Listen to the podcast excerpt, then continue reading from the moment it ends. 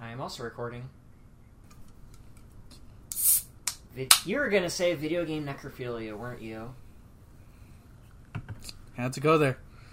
You had to had to go there, buddy, didn't you? I tried to stop you. Well, you're playing. s- You're playing something after its life cycle is over. What do you call that? Enjoying video games? Sure, like a necrophiliac. Wow. Hey man, when I play games, it's not sexual unless I'm playing HuniePop. Anyway, hey, I say that as someone who's currently replaying Metroid Other M. So oof, that's rough. I'm a self-deprecating necrophiliac. No, I can't put that. I can't put that on the internet. no. That's gonna just just isolate that. Isolate it. Stop that. Reverse it.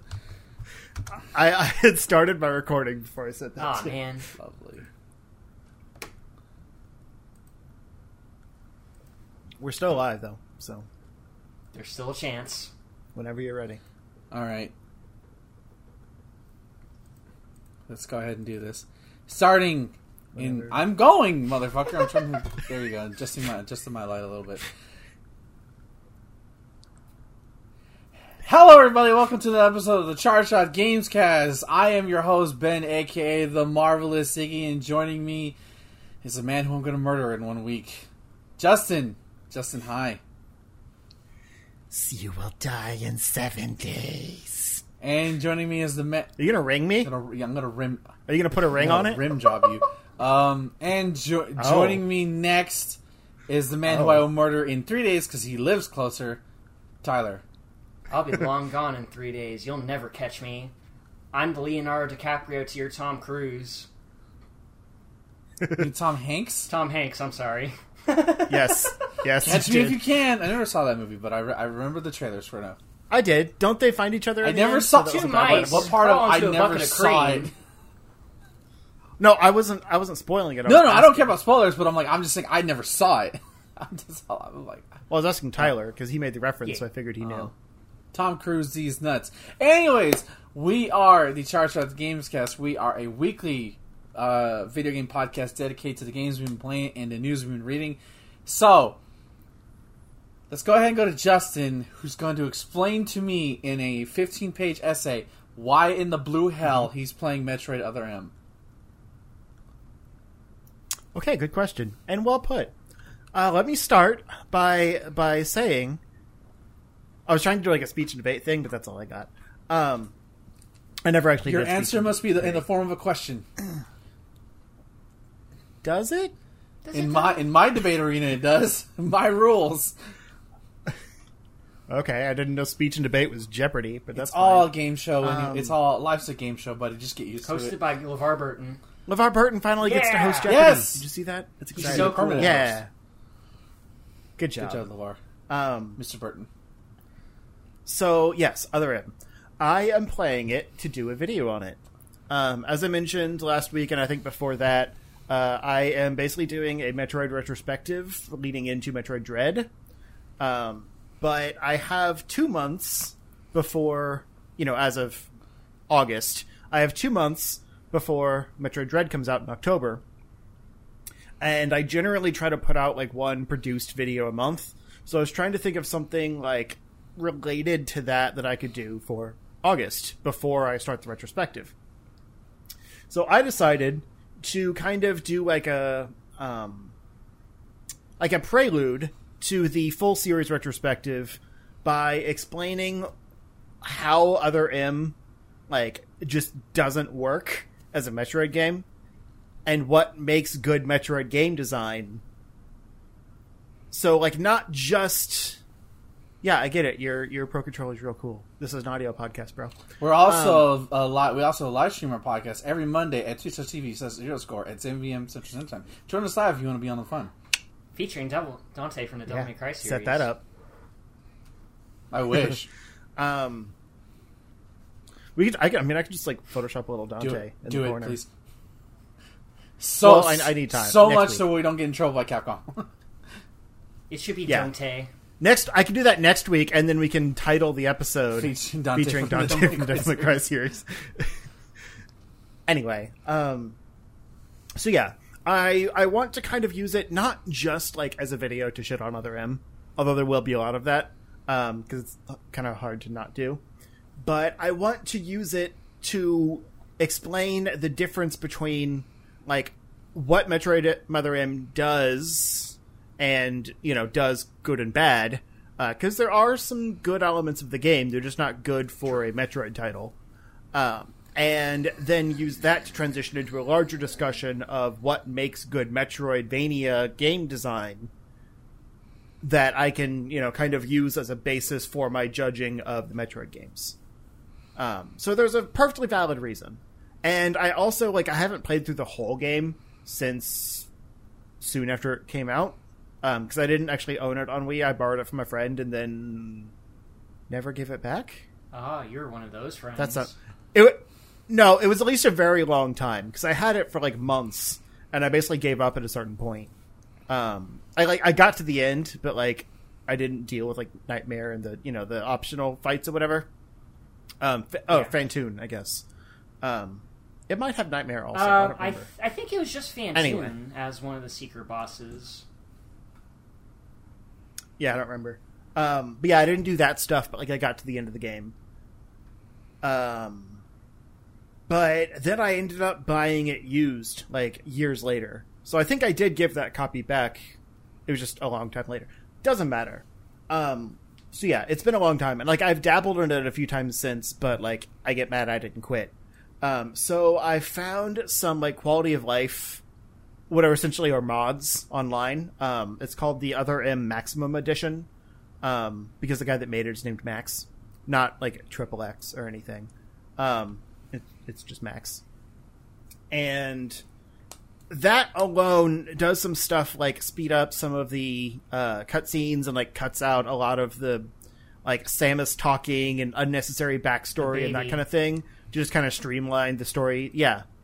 Um, so most of the uh, dialogue is unvoiced uh, by Samus, at least. So it's more of like an inner monologue thing, like you see, you know, in elevator scenes and fusion and that kind of thing.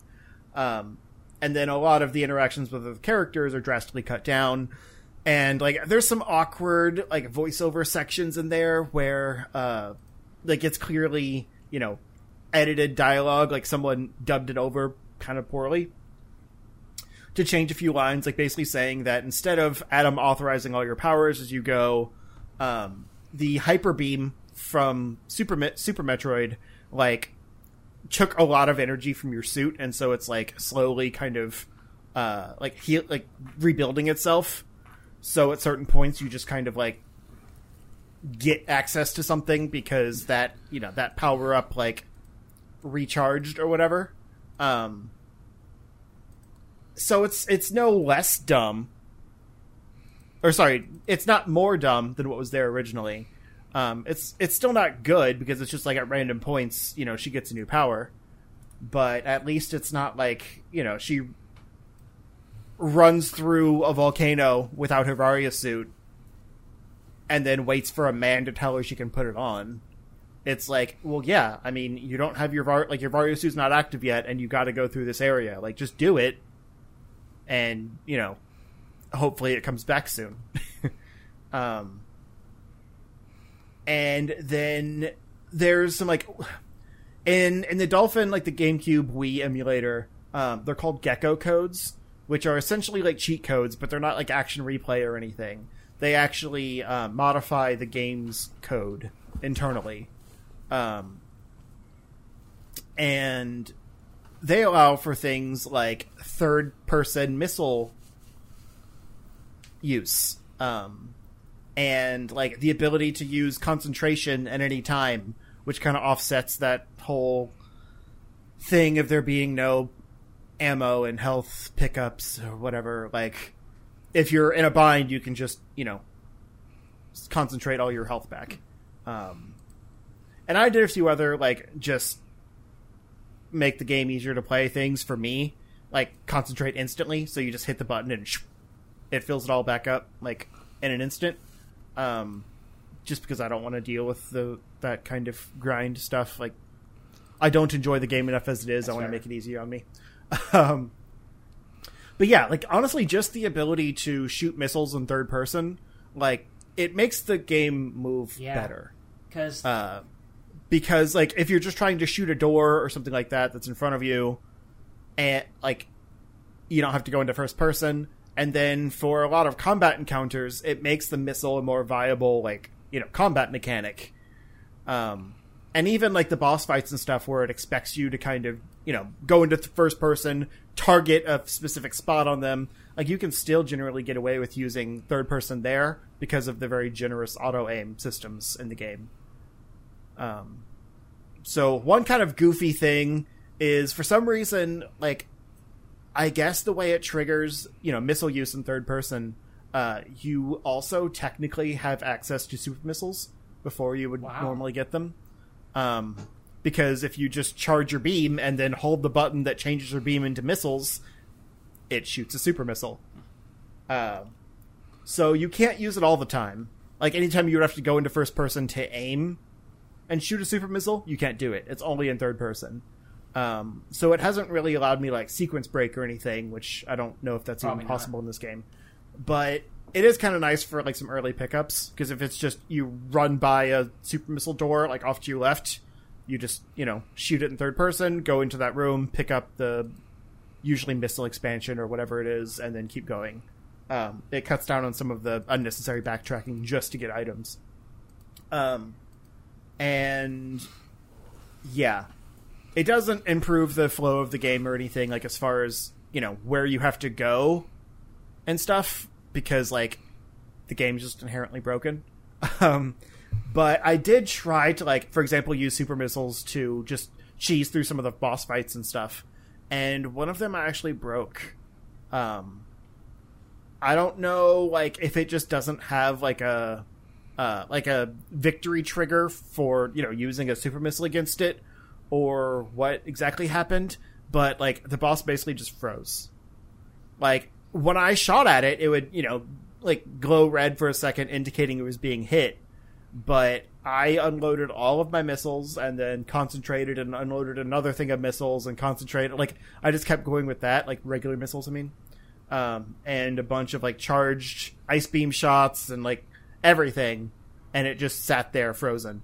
Um, so I had to basically uh, restart, and luckily, you know, there's a save point like right outside the boss room.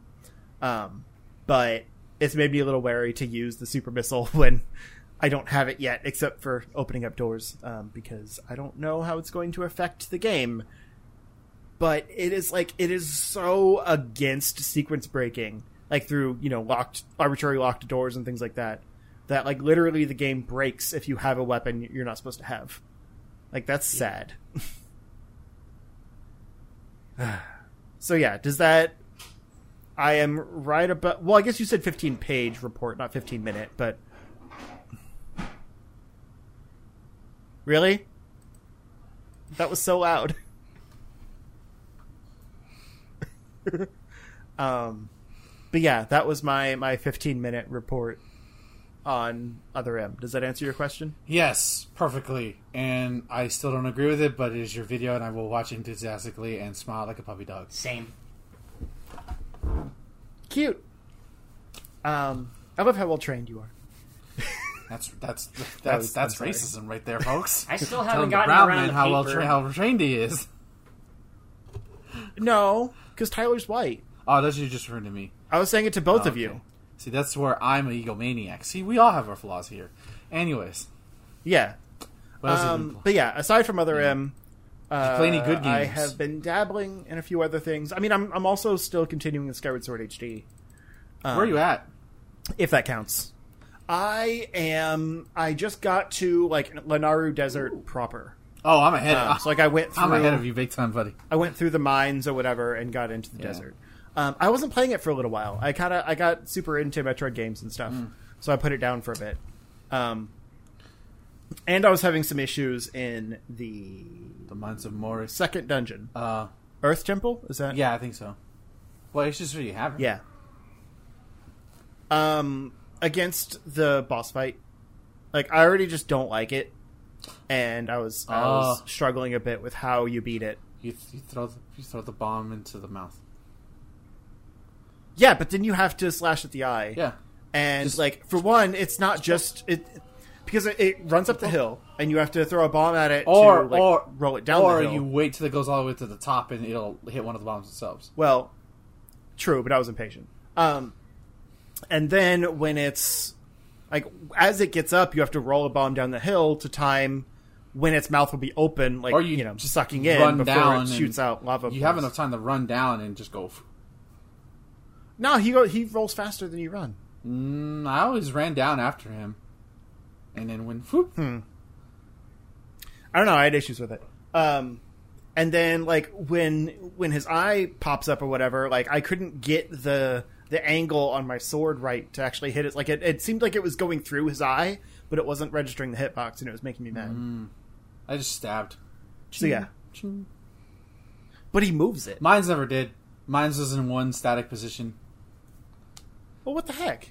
You just had an easier fight. It's because the no it's wonder. the game loves me because it knows I want to love it, so it's doing its extra time to make me love it. I guess. Um, but yeah, I mean, game's still good. Uh, I'm also trying to like do a bunch of the side quests and stuff as I go, so I'm moving a little slower because I go back to Skyloft a lot and stuff. Um, and like you know, taking care of as many of the uh, gratitude crystal quests and stuff. Like every time I get a new item, I go and see what Yeah. what new thing I can do there. Um, just because the game gets kind of hard by the end, and I want to have all the hearts and stuff I, I can get. Uh, but I'm st- I'm still enjoying it for the most part. Um, like I said, I have some issues with the controls still, but I've gotten pretty used to the buttons only controls.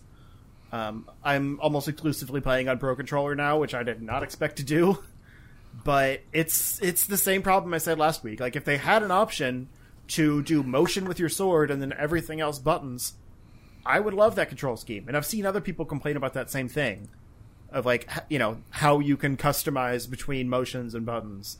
Um, but I just kind of deal with the sword on the control stick like it's not that bad.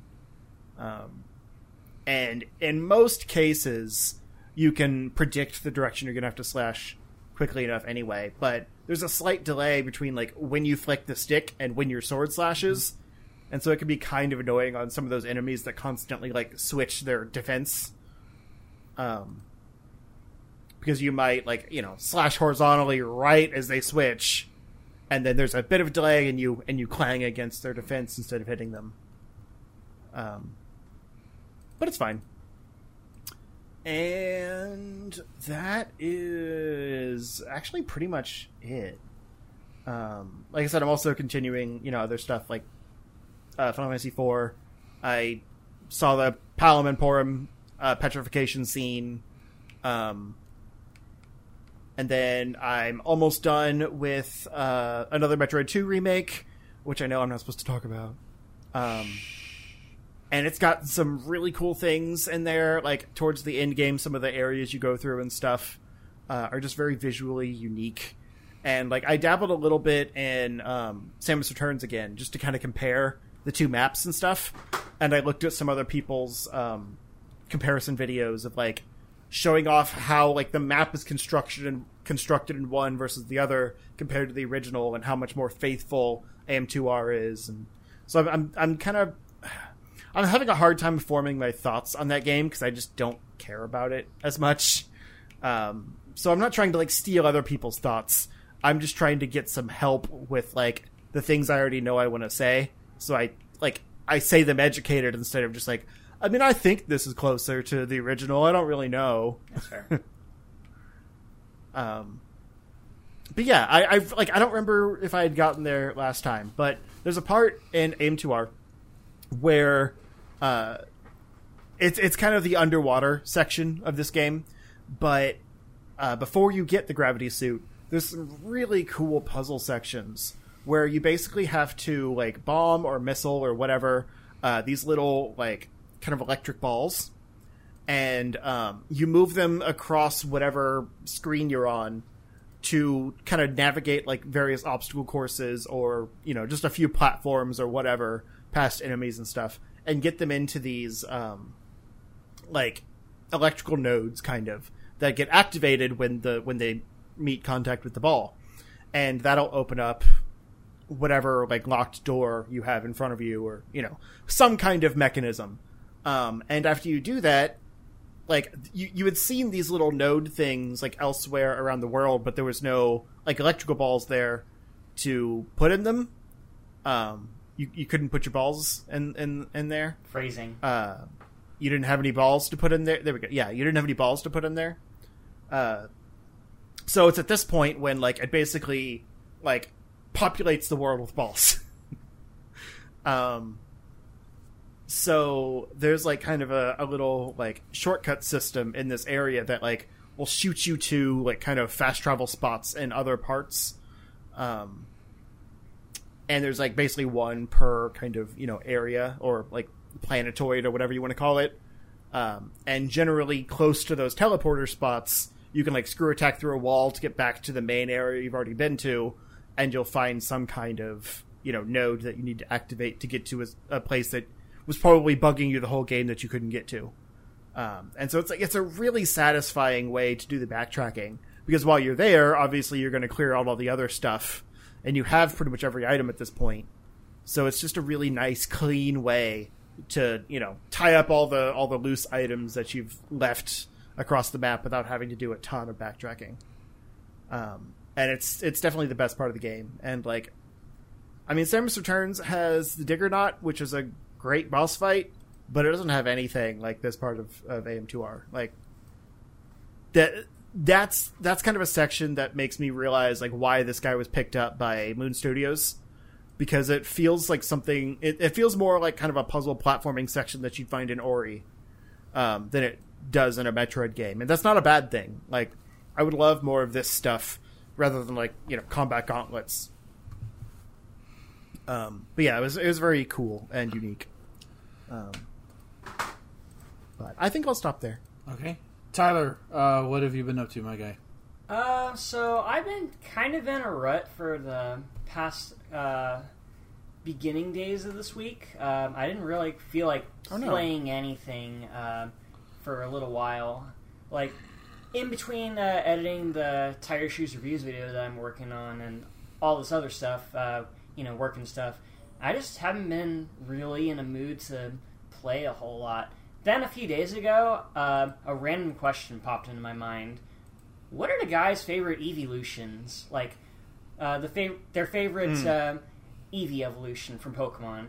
And so I asked them on our private Discord, and they gave me um, their different answers, and I'm like, oh, cool. Uh, I think I might uh, use this as a basis to uh, play Pokemon again. So I looked through my my emulators on my computer and stuff, and uh, on a whim, I just decided to boot up Pokemon Platinum uh, and just to make my entire team based off of all of Eevee's evolutions. So uh, I there's a bit of workarounds for it. Obviously, the game doesn't start you off with Eevee at all. Um, I had to put in a few action replay codes to uh, get the ideal team and uh, several other items that I might need. The first thing I changed was uh, when the Professor Rowan uh, lets you pick your very first Pokemon. I transformed Turtwig into an Eevee. Like, it gives you the option that says it's Turtwig, but it's actually just an Eevee, and you fight uh, your rival's uh, other Turtwig with it, even though he says that it's a Chimchar. But I don't know, it's probably just a weird thing that happened. So, That happens with randomizers too. The the dialogue Yeah. is hard coded. and I imagine uh, that that being the case for a later sequence where uh, you go up to Professor Rowan, who gives you the Pokedex, and he's like, "How's my old Pokemon doing? Oh, good, it evolved. It didn't evolve. You're technically not wrong. It I just changed it with with my magical cheat powers.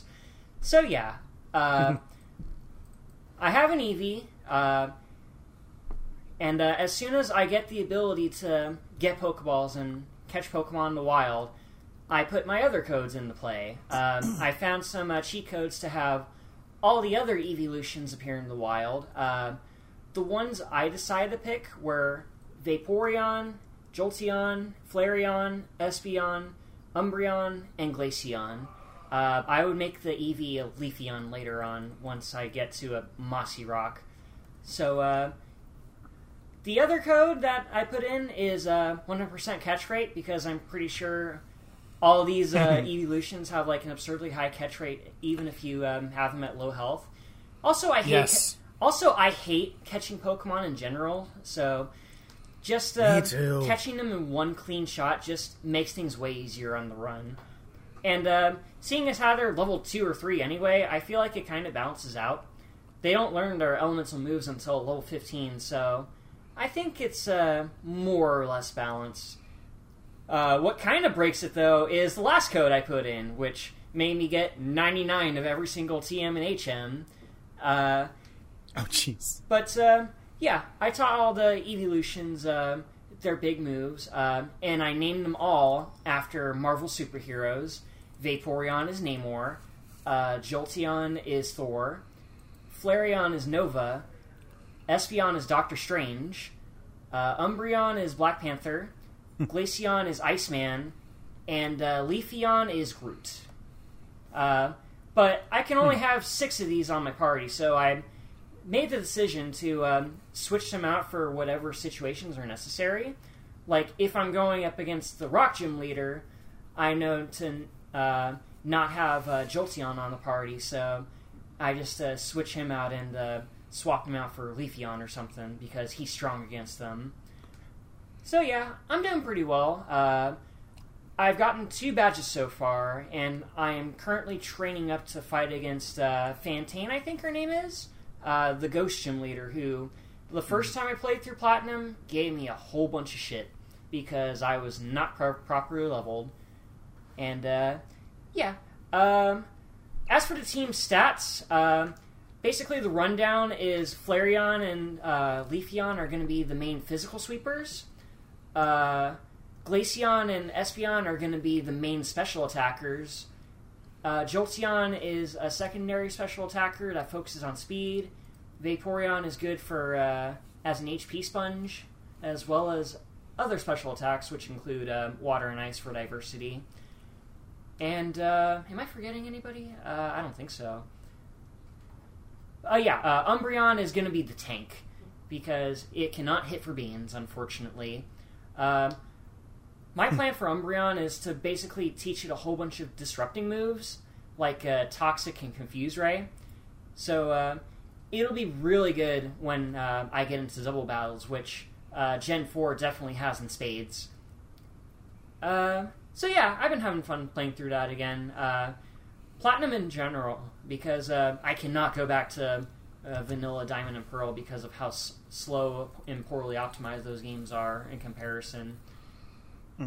Yeah, Platinum does fix a lot of those issues, but it's still Gen 4 at its core, so it's not black and white, that's for sure. Uh, aside from aside from that, I've uh, finally got around to start uh, playing the PS5 upgrade for Final Fantasy VII. Uh, yeah, I've been having fun uh, getting into that game again. It looks cleaner. The frame rate is more consistent. Uh, load times are quicker. It's just fun to play, man. Like, especially um, I gotten up to the end of chapter three uh, after doing all the uh, side quests in the Sector Seven slums, and just fighting shit in that game is super fun. Like, especially with Tifa and uh, Cloud, because with my Devil May Care uh, playstyle of uh, action games, I can just go hambo on these things and just have a good time. So yeah, uh, been having fun playing that game again. I really haven't been doing much else, honestly. Okay, thank you very much. Uh, so I have been. I'm only going to talk about uh, uh, three games this week. Um, and first off is Skyward Sword because I'll be shortly. I've largely been playing it in handheld mode, and uh, un- and I've really gotten used to the button only controls. It's really nice. It's not perfect, but it's just nice to be able to, especially my days off uh, when I don't have to get up super early, just to wake up, play Skyward Sword for a bit. On and it looks so beautiful. Uh, but I have played it on in docked mode, and God, it, that's just the way those colors just pop, especially in the Lanayru mining facility with all the blues and the golds. It's it's such a good game. Um, I still don't like how I just I, I I just don't like how it's over padded, but that's another discussion entirely. Yeah. Um, I just did the first Silent Realm, uh, so that's like you tell how far I am. Which I was like, okay, this is pretty easy. And then um, I got caught by one of those uh, the searchlight things. So basically, and I had gotten all the orbs, all the all the little things you need to collect. So I had to. I, I was lost in the forest. I'm like, where do I go? Where do I go? Where do I go? I don't want to do this again. I don't want to do this again. Uh, but I managed to to get the uh, to get the next thing. So looking forward to going to the next dungeon. Um, uh, so yeah, but so far I'm still enjoying myself. Uh, I did. I try. I, I did try to. I got Final Fantasy 10, 10 2 HD last. Uh, I think I said. I don't know if I said that last time. I haven't started it yet, but I think at some point I will. Just maybe play it up, play it casually every now and then. Uh, but the big game, pretty much, I played that like I, I got has got me really excited. I didn't have a chance to play it today.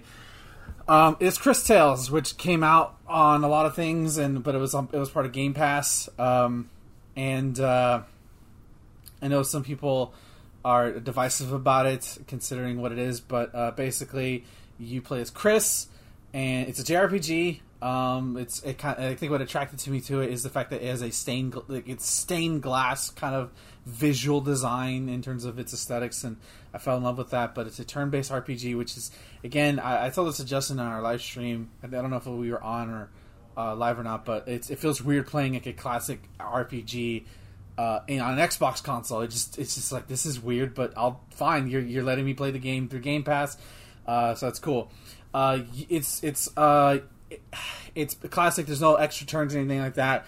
Um, you know, uh, you can do double hits like you did in Mario, uh, Super Mario RPG. You can uh, do parry attack. You can parry moves if you t- with the with the press of a button. So if you never play paper, uh, Super, if you ever play Paper, uh, not Paper Mario, Super Mario RPG, you you can do it like a timed hit. You can do twice an attack, and there's and to know if you got the attack or not for sure is like they'll your controller will vibrate a bit and like okay I got the neck, and then you'll see the animation. It's it's really nice, and the game expects you to understand how to do these mechanics. So if you don't nail that early on, you may have a bit of trouble. Like that, this game is this game's not going to hold your hand. It's going to be pretty difficult, um, and it may be proving to and it may prove to not be for your liking. But um, that's you know it is what it is. Um, what I think. It feels old school, Yeah, for it's- sure. it's- like the difficulty. Yeah, it's definitely it's definitely made with that mindset. Uh, I think what made me love it so far is the time mechanics. So the whole the whole premise of this game is built around time and time mages and stuff like that. So um, you've probably seen it in previews.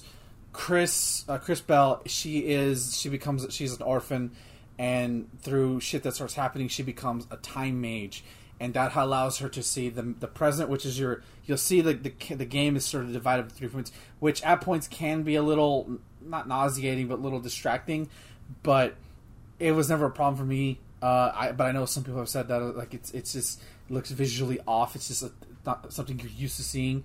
Um, but you have you get to look at the past, the present, and the future at the same time in the overworld in, in, in like towns. You don't get to see that in the overworld. Um, it's just it's just in towns, and so you it, it's basically a way to solve puzzles, um, and like and and uh, stuff like that. And like sometimes certain chests are in the past that you can't get to. You can't physically travel them yourself, so you can basically send this little frog companion who hangs out with you to the past or the future. It's actually really cool because when you send him to the past, he's like a little tadpole frog, but when he's when you send him to the future, he's like a fat old frog. It's like okay, that's cute. Um, and I really like the. the he's great. Hello, my honey. Hello. Yeah, so he's kind of like that. Um, and uh, but what really makes it cool is how they infuse time with the battle system, and they show it really early on. I'm glad they tell you this because it encourages me to experiment. So, um, a character uh, uh, name of Cristopher, he's like at the, it's like in the first tutorial battle you get. Um, he basically can uh, he has a, his default attack is a water bubble attack, and one of the hit, one of the attacks you hit with it is it's it's like it's a it's a status called rust. It's like it starts rusting. It's like okay, what does that mean? If you use the the Chris Pow- Crisbell's powers to basically send them to the future, uh, a it makes them stronger, which so sometimes that, that, that's the danger when sending them to the future. It may be stronger, um, but all that armor that they had has now basically rusted away. So their defense is like zilch. So Great you can Scott. basically well and yeah, you can basically wail on them like they're nothing. And it's it's like that's that's such a cool way to play. Like that's the gimmick, and that's I think that's a cool way to play because now it has me thinking, what if I do this or this? And the game shows you another instance where you get the third party member, um, and he uh, he's also time mage, and he has like he has uh, these things called yuko you uh, yuko root you can't something, um, and he they're poison based. So if you throw a poison supplement on this uh, into like uh, into the right, so if the enemies are to your right, that if the enemies into your right, they're gonna always go to the future. The enemies to the back, that was to pass. So you're always kind of fight unless it's like one on. You're pretty much always fighting in a pincer formation. So just get really used to that. Um, sometimes it's on one side, but most part you're going to be fighting in a pincer formation. So you have one enemy's side can go to the will only go to the future. One side will go to the past. If you throw these roots at the future at the side that lands in the future, if you land on them, it'll it'll st- it'll eventually start doing poison damage, but not immediately.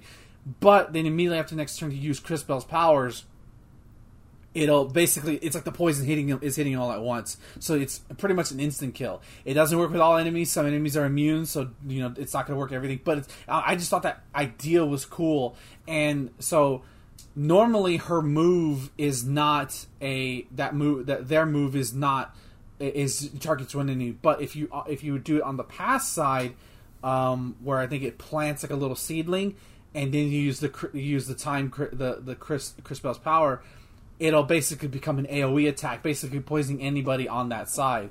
And it's I just found that really unique. Um, and it felt it felt like it was engaging. It felt like I had to pay attention to what I was doing, and sometimes like you know I talked about Brave Default how it didn't really satisfy me. Uh, I felt like I was uh, kind of like on autopilot most of the time. Versus here, I have to be engaged. I have to see what's going on. I can't just look away, put my controller down. I have to know what's going on, and I think that's pivotal. Um, and another thing, the way how it uses time travel early on is that it basically there's going to be like life changing situations. So uh, you kind of note around your hometown that like some of the uh, houses are uh, have like a fungus, like have a mold building in them, and you can see in the future. Uh, not only what people will look like in the future, but also like their houses are torn down.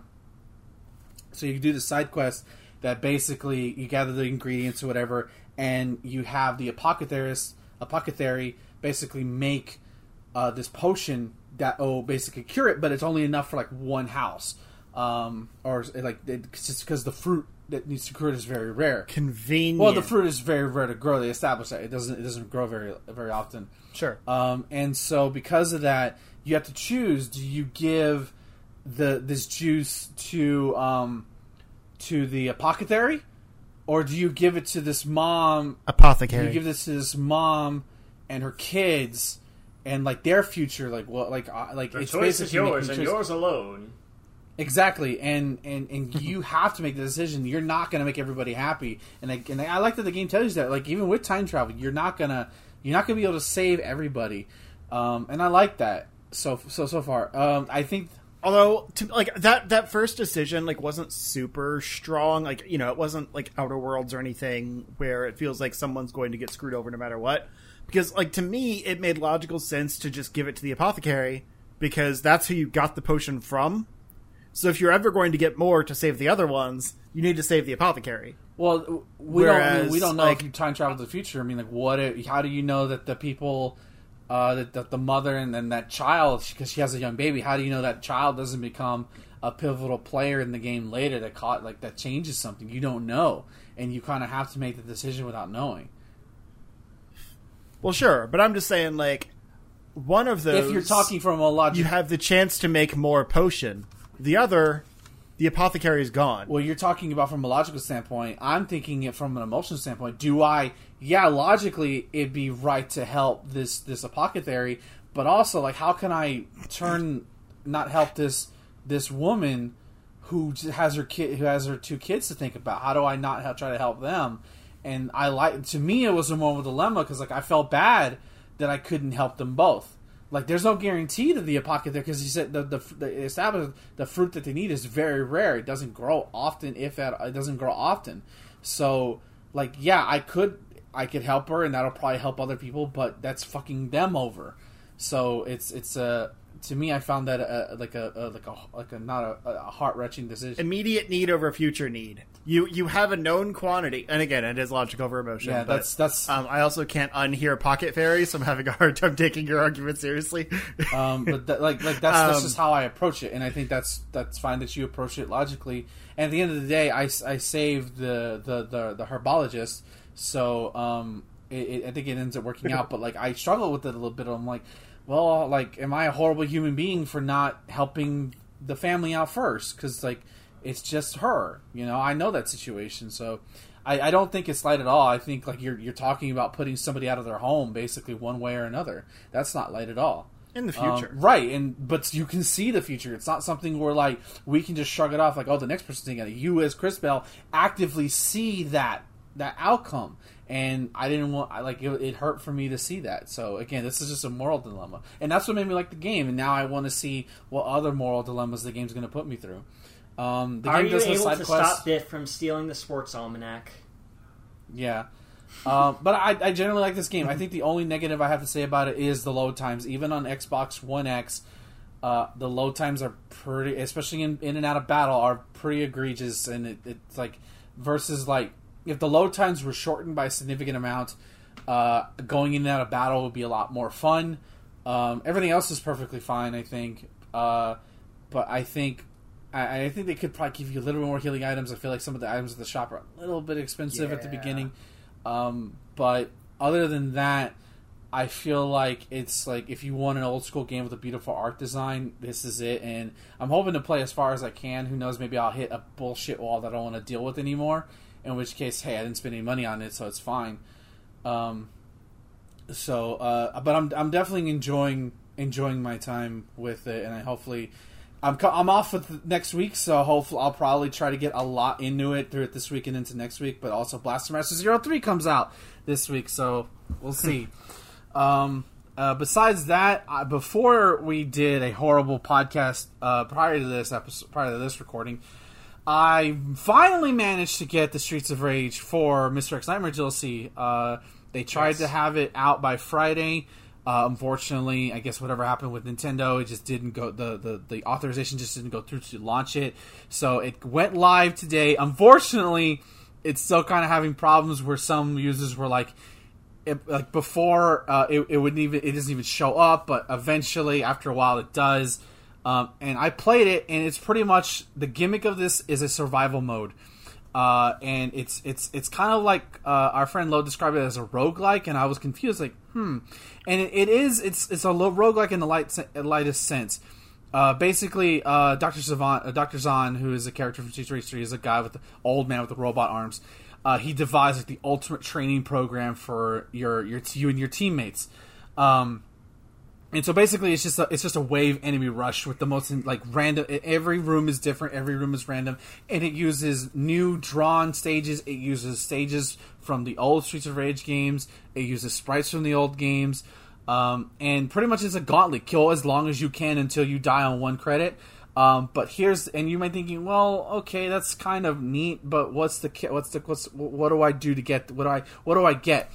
Every here's the kicker every character, with the exceptions of the Streets of Rage Gordon characters, gets five new moves, and you unlock them by playing this mode. Uh, and it's like one move basically takes over for another move. Uh, so like, it's it's like there's your incentive right there. And like, I already I've unlocked uh, one. I did Blaze first because of course she's waifu for life on the streets. Um, and I already tried out her new move, and it's it's really cool. And it, it, just thinking the possibilities, like, what if I have this with this? Like, this is like obviously the people who made this game are huge fighting game fans, but just like that, like the game already had good replayability with the different levels of difficulty, the different characters, all the all the old school sprites you could unlock.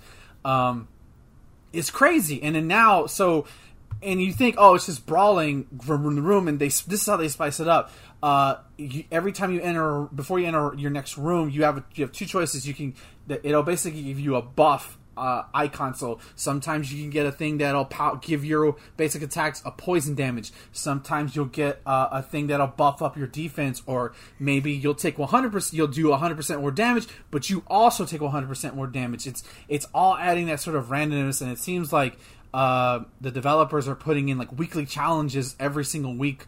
Who knows how long it's going to last? That you can get stuff for. So it's it's really cool and there's like new unique weapons in there new items in there like they put a lot of effort i know there's some idiots out there crying like oh this is all this is what we waited for i the fact that like each character, including the old school sprites, get all these new moves and like this is basically endless mode and it's just dream practice. It's it's it's fantastic.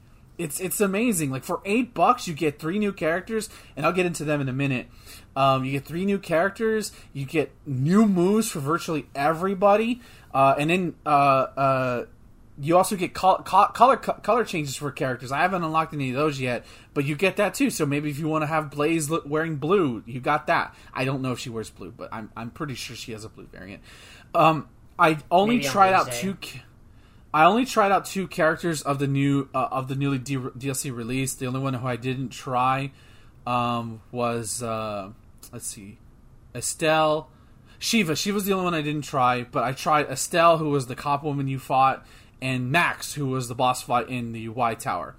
Max is just oh my god! It's just he's just power incarnate. Uh, he's dumb. He's like fighting with a human Hulk. It's it's crazy. Uh, He has retains a lot of his moves from Streets of Rage 2, but uh, I just it, just- his animations are, are look so slick. His super basically he like he literally does a thunderclap and thunder happens like electricity Oh, cool. and thunder happens. It's it's pretty badass. Um, but he's just an unstoppable uh, human rage monster. He's it's great. Um, Estelle is so far my favorite because her walk speed is stupid fast. Like she just walks so absurdly fast than any other character besides Baby Shiva. Um, and her basic attack, if you time it right, you can then conti- follow up with her basic attack again. It has OTG or off the ground properties. Um, it's insane. Like just basic shit like that, and I love it. Like like I I still need to try Shiva. Uh, I haven't. I played this. I, I think I said this last week, but I unlocked all the old school sprites. Um, but like, yeah, it's just so much fun. Like my game of the year just got even better. Like I, it's like a Chris. It's Christmas in July for all intents and purposes, even though it's like 105 degrees outside. Um, like seriously, if you haven't played Streets of Rage 4, right now is the perfect time. Uh, you can you'll, you'll have you'll have hours and hours of, of fun gameplay, and you're gonna you're gonna unlock the old characters. You're gonna get the new characters to play as you get this endless mode that you can play with friends. That's just all randomness and fun. Um, and it's just and again, no matter and here's the cool thing about the endless mode, about the survival mode. No matter how far you get, you always make progress. So if you only made it up to stage five, you made progress to get your new weapon. So you don't have to. I think the total level is 30 floors. It's 30 levels total, but you don't have to beat all 30 in one go to get make progress. You could only like my first try, I made up to level eight, and I already got one move from Blaze. I love that. Um, obviously, I'm pretty sure as you get further along, you need to get higher to get the next reward. But like, you're gonna eventually, if, as time goes on, I wouldn't marathon this because I think you'll just drive yourself insane. But like, I feel like I'm glad I got it on Switch because like it's the perfect. You know what? I feel like playing Streets of Rage today, but I don't feel like going through the arcade mode of it right now. So let me just boot up this and see how far I can get. Uh, it's uh, it's just it's just so so good, and it's only eight dollars. I like right now they discounted it. Uh, by the time this is out, the discount the, the discount will be over. But uh, it, I I just love how um, uh, uh, I just love how like how they made my game better. They made my favorite game from last year even better. It's ridiculous. Yeah, it looks really cool from what I've seen on uh, Lowe's Twitter feed. And uh, right before we started recording this, I bought the DLC, and uh, I actually got Oh. them the first try, despite uh, the troubles that You probably they probably fixed some of the they they probably fixed the problems a lot by the time you got it. I need to talk about the hidden character, uh, Roo, because I did play as him before we did our previous podcast, uh, the Asylum. Anyways, I did play it, and um, that it the the Roo is the most overpowered character in the game. Literally, if you want a high combo score, you want a high combo score, you pick Roo. Multi hits for days. I'm not even joking. It's he's dumb overpowered. Like I like if you play the bottle mode in Streets of Rage 4, you're gonna have to ban um, Roo because he's just that good. I think. Um, and his special move is crazy because he comes out with the trainer that enslaved him in Streets of Rage 3. And I thought, okay, he's gonna go after a while. No, he just sticks around. He just he's there for the rest of the map. I'm like, okay, that's broken. Um, and how you get him is that you hold Y and up and start at the same time, and uh, you won't hear anything, unfortunately. But once you do that, release all three buttons at the same time. Go to story mode, play the first play the first level, beat it, and then Roo will be unlocked permanently. So whenever you boot up the game, he's right there. That's right. Um, so yeah, Roo is oh my god. If you, I kind of want to do a Mania Plus run with Roo and to see how far I can get. Um, yeah, I would love to. I would have. I would have paid extra money for him to have his uh, like a like a modern uh, art uh, mo- model of him. But the fact that he's here represented somehow, I think is perfectly okay for me. So yeah, Streets of Rage Four, the gift that keeps on giving. That's that's all I really have to talk about. Um, we're gonna take a quick commercial break, and when we come back, we're gonna talk about the news uh, and then our Cartoon Network Dream Smash game. Uh, we'll be back in just a moment, guys. All right, everybody, welcome back to the Charge Life Gamescast. It is now time for the news portion of the show, and we're going to kick it off with some. And Tyler, this is where you enter the Yu-Gi-Oh sound effect. Um, Tyler, take it away. For uh, we got some new Yu-Gi-Oh games coming out. All right, so um, last Tuesday, at the time of this recording, uh, Konami um, released a mini direct of sorts, uh, pretty much announcing all the new Yu-Gi-Oh products that they have coming out within the in the future span of time. Uh, first up, they announced. Uh, let's see what we got here. Uh, we got Yu-Gi-Oh! Master Duel, uh, which was actually the third thing that they announced, but it's probably the most interesting one out of all of them. Um, it's basically just the Yu-Gi-Oh! TCG, but with uh, much more robust AI or UI rather. Like, it looks super cool. Like, if you've seen uh, Duel Links in action, this ain't no Duel Links. Like, all the cards have uh, these uh, slick dynamic animations. You see animations for like chain resolutions and stuff. Uh, there are unique animations for uh, all the summoning methods r- ritual, fusion, synchro, Xyz, uh, link monsters. Uh, on the sides of the screen, I also noticed that they have these little Duel Monsters mascots uh, represented by each player. Uh, there's one for Blue Eyes White Dragon, Dark Magician. There's one for Pot of Greed, funny enough. And uh, yeah, it looks cool. Uh, there's no release date for it yet. And this will be the first uh, Yu Gi Oh game uh, to be released on 4K. And it'll be coming out on PlayStation 5, PlayStation 4, Xbox Series X and S, Xbox One, Nintendo Switch, Steam, iOS, and Android. Um, let's see. We This one looks great. I think. Like I, I didn't really care about the others, but like the idea of a super complete and like you know pol- graphically polished Yu-Gi-Oh game has me really excited because the one thing I've wanted like in any of them really is a more like dynamic look at the monsters like when they're summoned and stuff. Um, like I think the a few of the DS games had like kind of a you know flat little like 3D animated yeah. model um, that like pops up on top of the card when you summon it, and it just kind of sits there like lightly animated like the Pokemon games. And like that's the best we've gotten. Uh, Like, actually, I then, would it seems like they've taken a step back. I would argue the best of that is uh, the PS2 game Duelists of the Roses, but uh, that was a bit of a weird take on the card game. Well, yeah, that's not a traditional it's Yu-Gi-Oh game. It's it's the closest that we'll get though. I'm talking like card game wise. That's Yeah. the best we've gotten. So yeah, uh, that looks really cool. I'm excited for that. Uh, hopefully, you guys will pick it up as well, and we'll play some Yu-Gi-Oh. Uh, we also we Probably. also have uh, Yu-Gi-Oh Rush Duel, uh, which is already out in Japan, uh, but uh, is coming to Nintendo Switch this fall. Uh, it is based off of the new Yu-Gi-Oh anime, uh, Yu-Gi-Oh Sevens, which has not been uh, uh, translated uh, in sub or dub here in America yet. But uh, it does look cool, though. Um basically, uh, this game kind of reminds me of uh, the Tag Force games, where uh, you play as an unnamed NPC, uh, just roaming around the world, challenging characters from the show to card games. And uh, yeah, it's cool. I'm not sure how the rush duel mechanic actually works. Again, haven't seen Sevens because that hasn't been translated yet. But apparently, there's a new gimmick in that show where uh, you can summon like a shitload of monsters all at once, and uh, I'm pretty sure that's going to be the gimmick in this game. Uh, so yeah, that looks neat.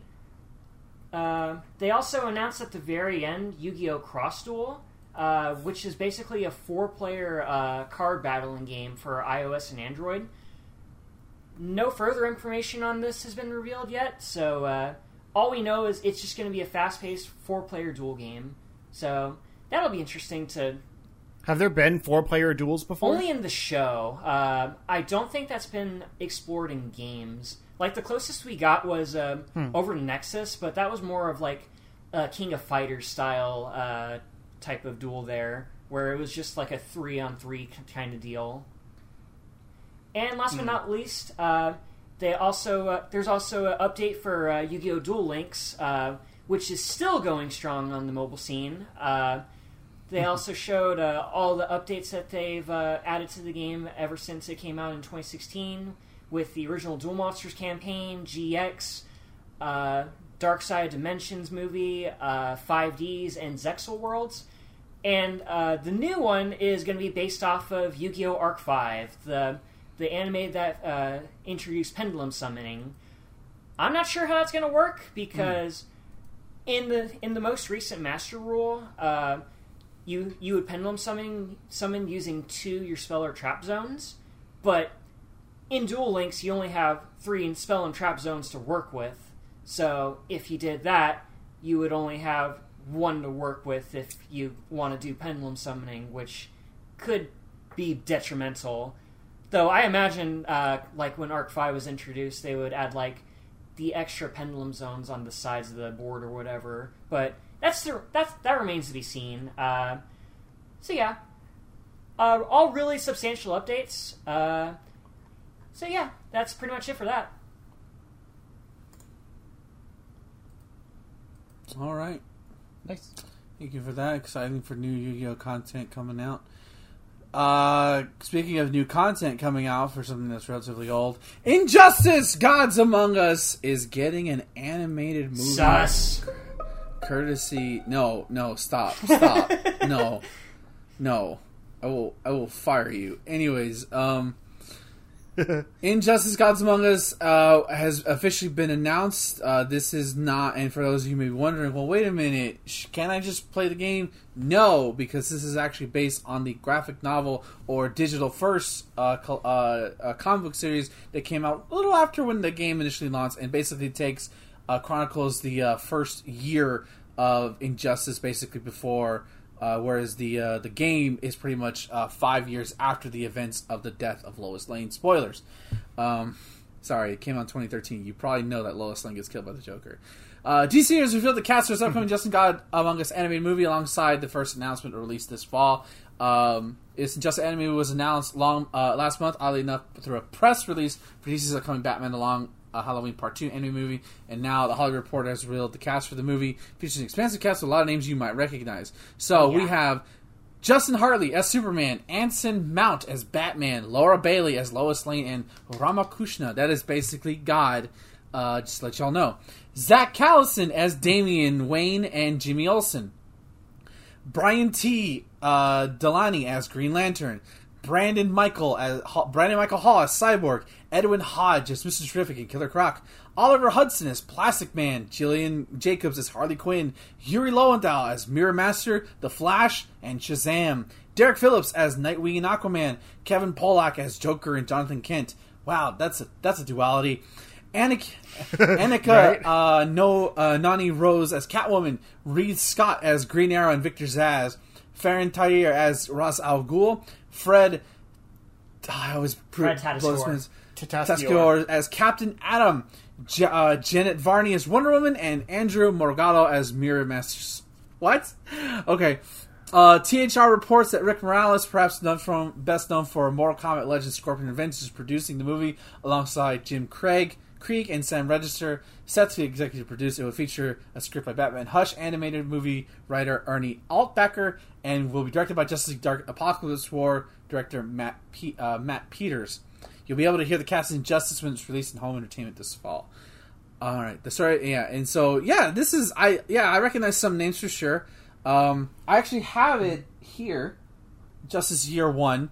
There's five. Actually, there's now Oh, there's nice. actually six collections of it now. They just released Year Zero. Uh, it's easy. I will say this right now: if you're curious, if you want to read the graphic novel before the movie comes out, I highly recommend it uh, because it's it's a really good look on like what would happen if like DC the DC characters split because of a thing, and you really get into the heads of, of Superman and Batman, and you saw, you see why kind of Superman w- turns to the dark side effectively, and um, and the effect of losing Lois Lane, and um, and, and and pretty much it runs the gamut of who's who in the DC universe. You got Green Lanterns, you got Magic, you got everybody's in it. Darkseid's in it. Uh, I will say, uh, you if there is a year zero out out there, um, it doesn't really have anything to do with just with injustice. Uh, but it is a, it's just a cool story. I just actually finished reading it not that long ago. So, but if you want to read for the for the graphic novel for the movie, Injustice uh, Year One, the complete collection, uh, it's a beefy one too, but definitely worth the read. Yeah. Um, yeah, a few interesting things of note with the cast. Um, I like. I, I, think it's funny that Justin Hartley is Superman because he was Green Arrow in yeah. Smallville. Um, and then Kevin Pollak is a weird choice for Joker. I, I don't know. Like you said, it's it's a strange duality of roles, like Joker and Jonathan Kent as the same yeah. actor. Um, totally understand Jonathan Kent, not so much we'll Joker. I'm, hmm, we'll yeah. Um, I love that Yuri Lowenthal is playing triple duty because yes. he's amazing. Um, and like those are all pretty substantial characters, yeah. I guess. Especially Flash, because so, he definitely yeah, has the right the heroic young man voice. Mm-hmm.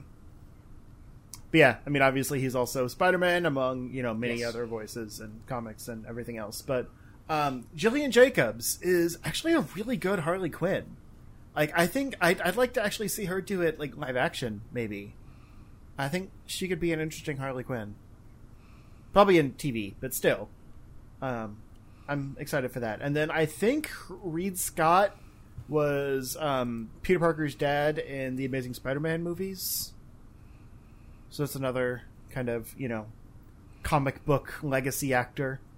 Um, Janet Varney is an interesting choice for Wonder Woman. Uh, I think she does great voice work. I don't necessarily hear that voice, but we'll see.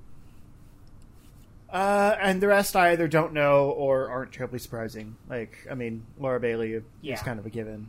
Um, Anson Mount, I think, will do a good job as Batman. He's another legacy. I guess I should have mentioned. Um, obviously, you know, he was Black Bolt in Inhumans. Yeah. um, but we don't hold that against him. He's also in the. Uh, it's going to be weird just uh, because, like, you, Discovery you have show? the animated the mo- the game Injustice, which uses the Justice League original Justice League uh, uh, voice actors. Most of them. So yeah, so it's yeah. like I kind of wish, like, it, I kind of wish they got like I hate to say it because I like I kind of wish like just to keep it with the game they could they should have kept like Tim Daly as Superman, Kevin Conroy as Batman. Maybe they didn't want to pay them. Maybe they wanted to go to a different direction like if this is a standalone thing, I think this is great. But I think from like my own personal mind, like, well, you already have the game. This is gonna be canon. This is canon to the game, like for sure. So it's right. like I feel like the voices should have stayed the same, but you know, it's it's it's fine. It's it's a little because like none of them no, are the no, same. No. Like I get it if they just like wanted some more star power, but it's an entirely different cast. Like I think Laura Bailey might have been uh, what like Catwoman or Black she, I think she was Wonder Woman at one point. Yeah, I don't remember what she was in Injustice One, honestly.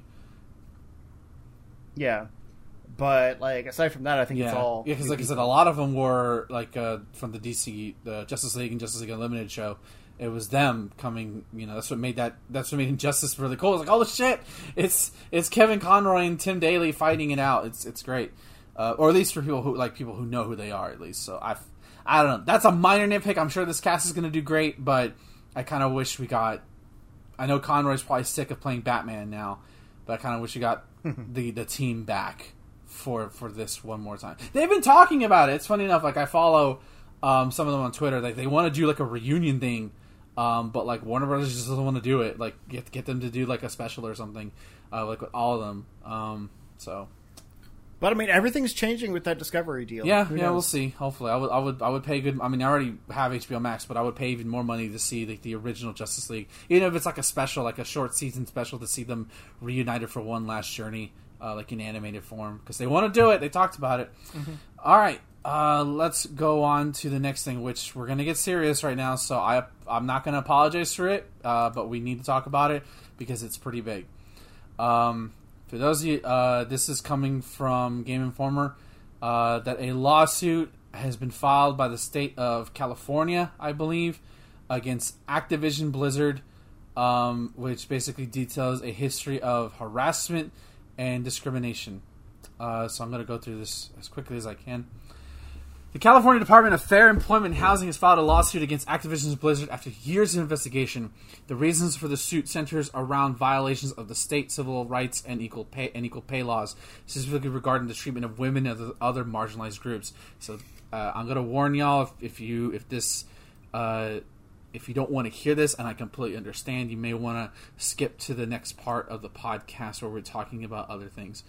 Um, uh, uh, the investigations are going on for over two years, as Bloomberg has reported. The lawsuit charges that the environment within Activision Blizzard hosts a frat boy culture. The studio is also being called a breeding ground for harassment and discrimination against women. The report is graphic at times, recounting pu- purport- purported incidents that scale from more casual discrimination all the way up to sexual assault and harassment. The lawsuit goes so far as to state that certain actions led to suicide or one of one developer following a trip with her supervisor. As detailed in the lawsuit documents found, and there's a link there if you wanna if you if you choose to go there in the Game Informer article. The report alleges that Activision has many women fending off unwanted sexual comments and being groped during what is being called a cube crawl. In the office, women are subjected to cube crawls in which male employees drink copious amounts of alcohol as they crawl their way through various cubicles in the office, often engage in inappropriate behavior towards female employees. Male employees proudly come into work hungover, play video games for long periods of time during work, while delegating responsibilities to female employees, engage in banter about their sexual encounters, talk openly about female bodies, and joke about rape. According to the report, sexual harassment and misconduct even resulted in one woman committing suicide during a work trip with her supervisor, who reported brought butt plugs and lubricant in hopes of coercing her into unwanted relations.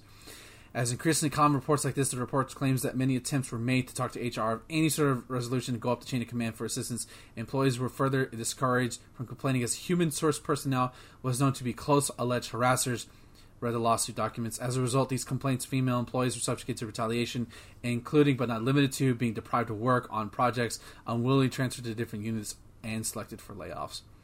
Uh, also included in the lawsuit is the pay gap between male and female coworkers, which alleges that many women are offered a similar role as a male counterpart, uh, much lower compensation rate. This suit also details opportunities that has been seen primarily going to men first, stifling progressive growth within the company's infrastructure. The document also reports that many women under the Activision Blizzard uh, umbrella felt they need to work harder and longer than their male counterparts for a chance to, for the same opportunities. The lawsuit details specific examples for this one, which can be found uh, on the link here. Um, and then, of course, they released a statement, which I'm not going to read. So that, yeah, uh, this was revealed over the weekend, and um, it's ugly. And um, and I think what disgusts me even more about this is that now, like some people say, well, not everybody, you know, did the things they did allegedly, right? Um, but I guarantee you, none of those dudes did nothing to stop it. And if there are a very small margin of them, and allowed it to continue, and I think Not all men, right? That's that's, that's, always always that's the always yeah, it's always the dumber. It's not good. No, enough. it's not. Uh, because it's it's it's it's like the thing. If you if you if you do nothing to stop evil, you are complicit in evil.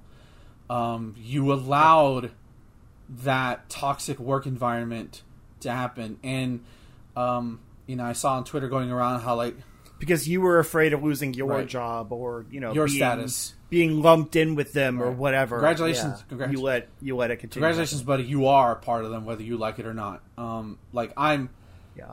As somebody whose father raised him to be respectful to women and to treat them not necessarily like on pedestals or anything like that, but like treat them, treat them, treat them good. Don't treat them like trash.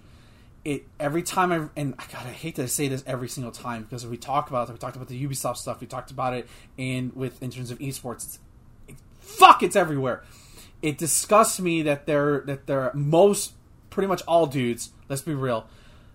Just see women as just these objects who are just there to serve them and to le- basically be their mom. Let's face it, a lot of these dudes are probably it, the way I'm reading that article is that they basically treated these women like they're their moms. Like, oh, okay, they'll do my work for me.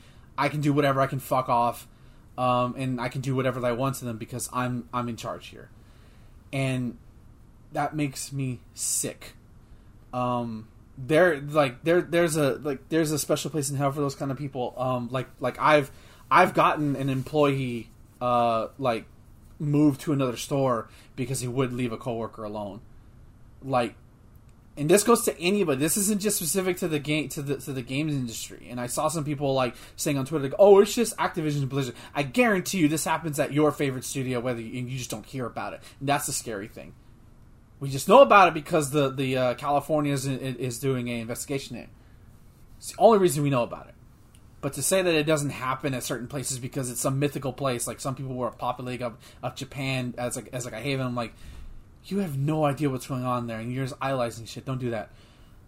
Like, if you, I'm gonna, I said this before, and I'll say it again. If you, as a man, sees your coworker, your friend, do this shit, call them the fuck out. At, at, if if any, I'm t- and I'm telling this to you because I know you guys tell it to me and any of my friends listening if I find out you are doing these things to people, to marginalize minorities, to marginalize women, you're done. Fuck the friendship, you're done. Because you clearly didn't respect me enough to respect what I what I believe to be true. Your friendship your friendship with that person should not be above somebody else's own life in this case.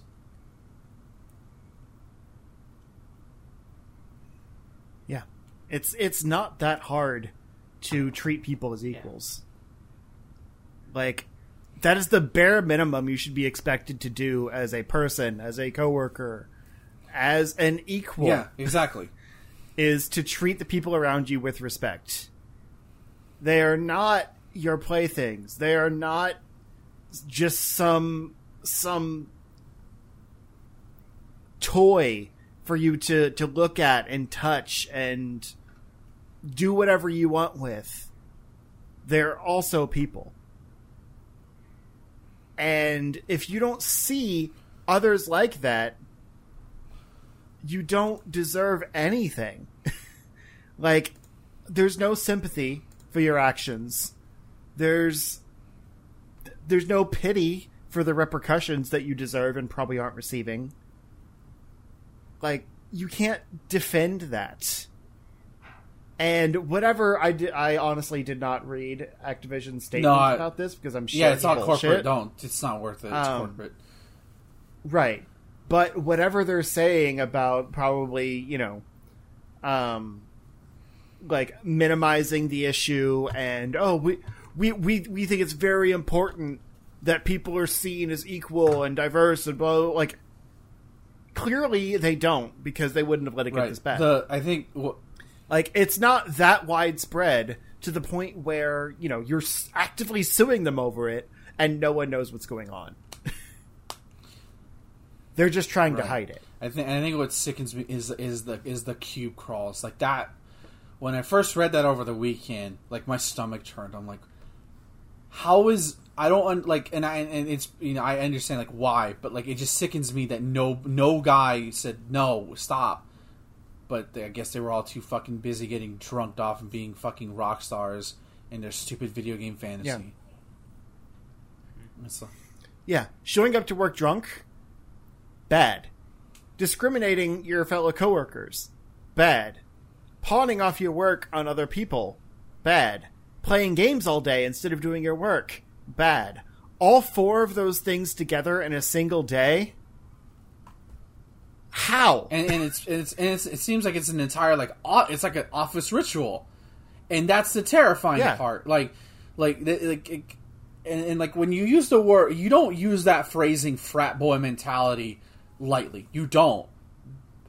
Um, like that that that should paint a picture in your head of what these women are dealing with. Um, like I, I know I we should usually say be better, do better, but at this point, You can't be yeah, much worse. At, this point, like seriously, call it the fuck out.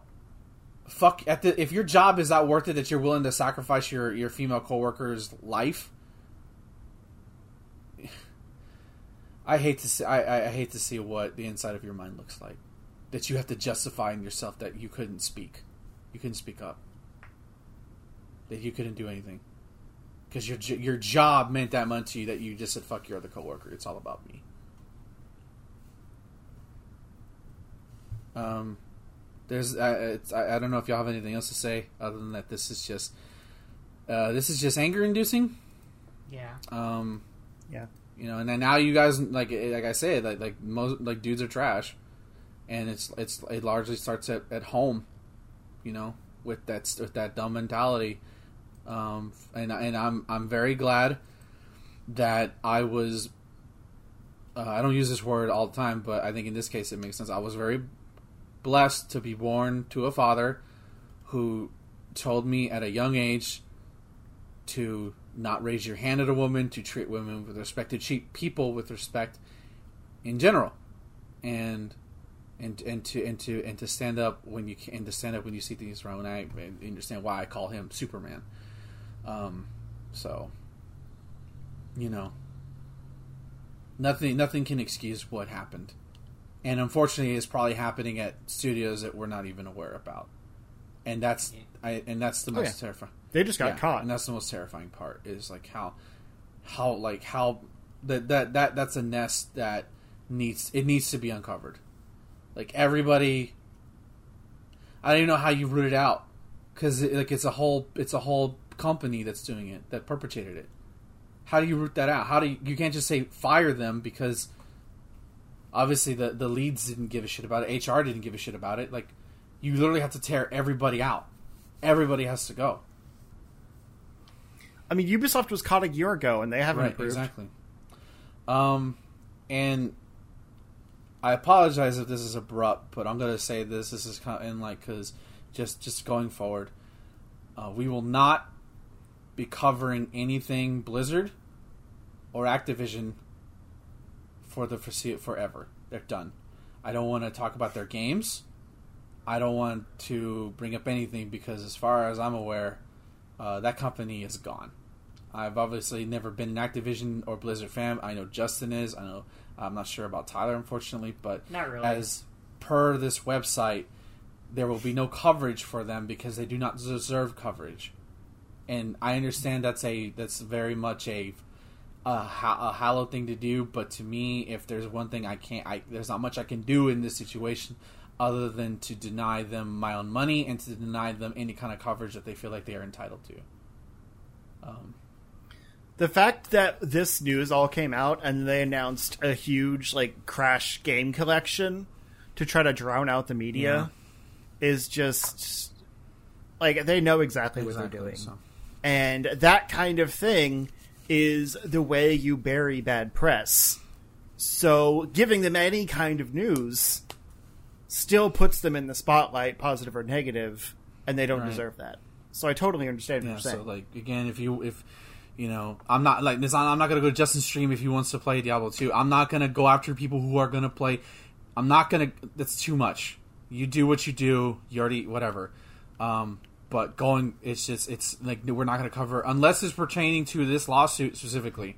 There will be no coverage on their on their on their games or news related stuff. It they're done. Um, so I apologize uh, if that was heavy handed for people. I know I know I tend to do that, but I feel like I feel like as a responsibility as a podcast host, even as we don't really have the we don't have the biggest listener base compared to like some others, but I feel like it's my responsibility to put these stories out there to as many people as possible. Because just because you heard the news doesn't mean other people hear the news. So I just feel like we need to use that voice uh, for, for to as a force for good versus ignoring it because I know some podcasts are ignoring it. Um, I'm not gonna, you know, no reason to throw shade at anybody, but I'm not to do that. Uh, so, uh, stomach churning. That's that's really all needs to be said. Uh, any last words, guys, before we uh, move on to some lighthearted stuff? Nope. All right. No. Um, let's move on to some things. As apparently, we have a live action Pokemon series in development. Uh, Netflix is uh, this is this is co- uh, working coordination with Netflix and headed up by Lucifer's Joe Henderson. This is according to Variety. Henderson is slated to write and executive produce the live action adaptation. He's currently co-running uh, Lucifer. Uh, reports saying the series aiming to re- replicate Detective Pikachu, um, uh, the one that's starring Ryan Reynolds and Justice Smith and Justice Smith. Um, and it's uh, Henderson previous known. Yeah, pretty much it's like they're they're doing it and they want to replicate the style. The article's kind of like a little there, but that's that's kind of bold. Yeah. Uh, Well, especially considering like that was an expensive movie that did not make its money back. yeah. So they're not going to have that budget, and they're wanting to maintain that look. Like the Pokemon are the most expensive part of it. Yeah, it. I don't know how that's going to look Yeah, good. Probably not. know? unless they change, they probably they probably won't have the same animation style. I think what maintains that feel. I think they just they want if they can try to maintain that feeling of like they like maybe change the like the obviously the the budget's not going to be nearly as big. They'll probably change the animation to where like maybe they look a little more cartoony. You know, not they won't take as much time to animate. Um, uh, and But kind of that that gritty lived. yeah, in probably won't have that. Uh, maybe more cartoony aesthetic. Um, then again, with uh, reports coming out that Netflix doesn't really pay its uh, animators that well, who knows how this is even going to go? Um, but I mean, uh, I'd be I'd be down for this just because like I really like the Detective Pikachu. It, it did a good job of capturing the world that they live in, but without being constrained to the to the video games that you're so used to. Um, so I like the idea of telling stories in that world without just like having, you know, a trainer going to each Right. gym. Like see other people in the world and like what they're up to, like how Pokemon just, you know, take uh like our our slaves in in the workplace Right. probably. Like, you know, how they have like Machokes like uh helping in construction and moving crews and Yeah. stuff like that. Um I want to see more of that, and maybe even tackle some of those like heavier topics of you know Pokemon labor laws and that kind of thing. I, I would I would like to see Um, like a day in the life of a Pokemon breeder. Like, what are those people lives like? You know, like how like like or the daycare. Like, what's it like running a daycare full of baby Pokemon that turn So into huge fucking. monsters?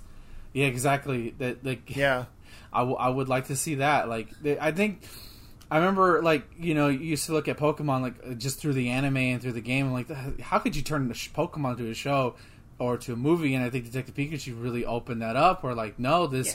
there's a whole like there's like different like like what how does a sea captain in the Pokemon world work? What's it like working Pokemon on a cruise ship or like a like you could do fuck. Here's my pitch: Pokemon work a hotel. Like it's just one guy and his all his uh, workers are are Pokemon. They manage this big hotel in one of the big cities like Saffron or or like any of the other eight big cities in the other regions. You know, I think that would be interesting. Or probably like Undercover Boss, where they have like a Pokemon in disguise as like a human worker and like different jobs or something. So, No, Ditto. That would be even better.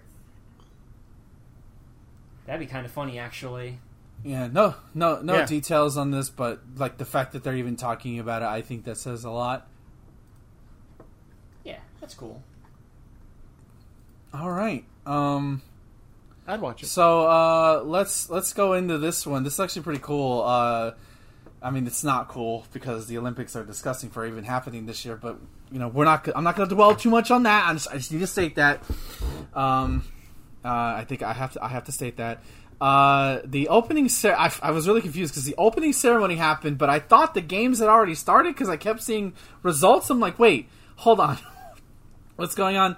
Um, so the Olympics officially kicked off in in Tokyo, um, and they had the opening ceremony, which is like that's all, that was always my favorite part of the Olympic Games.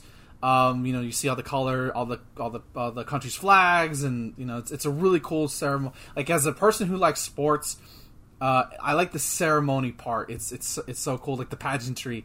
Not so much this year, but uh, there was a reason for nerds to tune in because uh, they played some video game music for each different country that came out. Um, so this is coming from I guess Shacknews. Um, uh, uh, so during thanks to COVID, uh, the, the, the Olympics were postponed uh, to uh, to this year. Now the vaccinations have begun spreading throughout globe. Olympic ceremonies are being restarted, even though Japan's only like eleven percent vaccinated. Um, despite the belated start to the festivities, Japan was ready to present a lavish opening ceremony for viewers around the world. As is customary ceremonies, the traditional Parade of Nations celebrates the athletes from each participating country. In a fun twist, this year's Parade of Nations featured various selections of video game music uh, to accompany the various national teams as they marched through the Olympic Stadium in Tokyo, carrying flags and placards. The musical accompaniment in the parade included multiple tracks of video games, tunes that were written in Japan. Uh, we were uh, we kind of find a list. So they played uh, Dragon Quest's th- three, the, the you know the iconic theme. Dun, dun, dun, dun, dun, dun, dun. Uh, they played the Victory Fanfare for Final Fantasy. They played uh, a, a, song from Tales of Zestiria. They played Proof of a Hero, which that I was that one I actually um my aunt was watching it and I was uh, I walked by the TV. I'm like, why the fuck do I hear proof of a hero? Did I leave my switch on? And I'm like, they're mm-hmm. playing at the Olympics, and like I had to like call like tell her why what's going on. They played the Kingdom Hearts Olympic Coliseum, which that's fitting, fitting, fitting. fitting. They played Frog's theme, Chrono Trigger, um, which, which is like that's like the God, Jesus Christ, that that got that got me so good. Um, they played some Ace Combat, Monster Hunter 4 music. We got Robo's theme. They played Starlight Zone from Sonic the Hedgehog. Um, Second best theme in that game. This was all like Japanese uh, produced music, and I did not realize that Sonic the Hedgehog music was from yeah. Japanese. Uh, They're actually studio. composed by a Japanese uh, pop band when they were uh, making Sonic One. Of course, huh. they had the Final Fantasy, you know, the, the you know the you know, so like that's like the mm-hmm. final. They played the Final Fantasy national anthem at at the Olympics. So uh, they played "Brave New Stage of History" from Soul Calibur. So like I know I, that's when I first saw it. Was like I saw a lot of these Soul Calibur hits I follow on Twitter blow the fuck up about it. Like I, I, that's that's there. I, it, it, doesn't mention the article, but there was NieR Automata music that was played in it too, which I'm like, what the fuck? How am I not gonna mention NieR Automata? Um, like, oh, they did. NieR Song of the Did I miss Fate. that? Oh, I'm stupid. Okay, my apologies. Yeah. Um. Okay, yeah, no, I was okay. Yeah, there you go, there you go. Um, and it, and something from the Saga series. So like, yeah, that, I I think that's as nerds who don't like, you know, I had to see. I luckily I muted the term sports ball, so I muted. I didn't see that shit.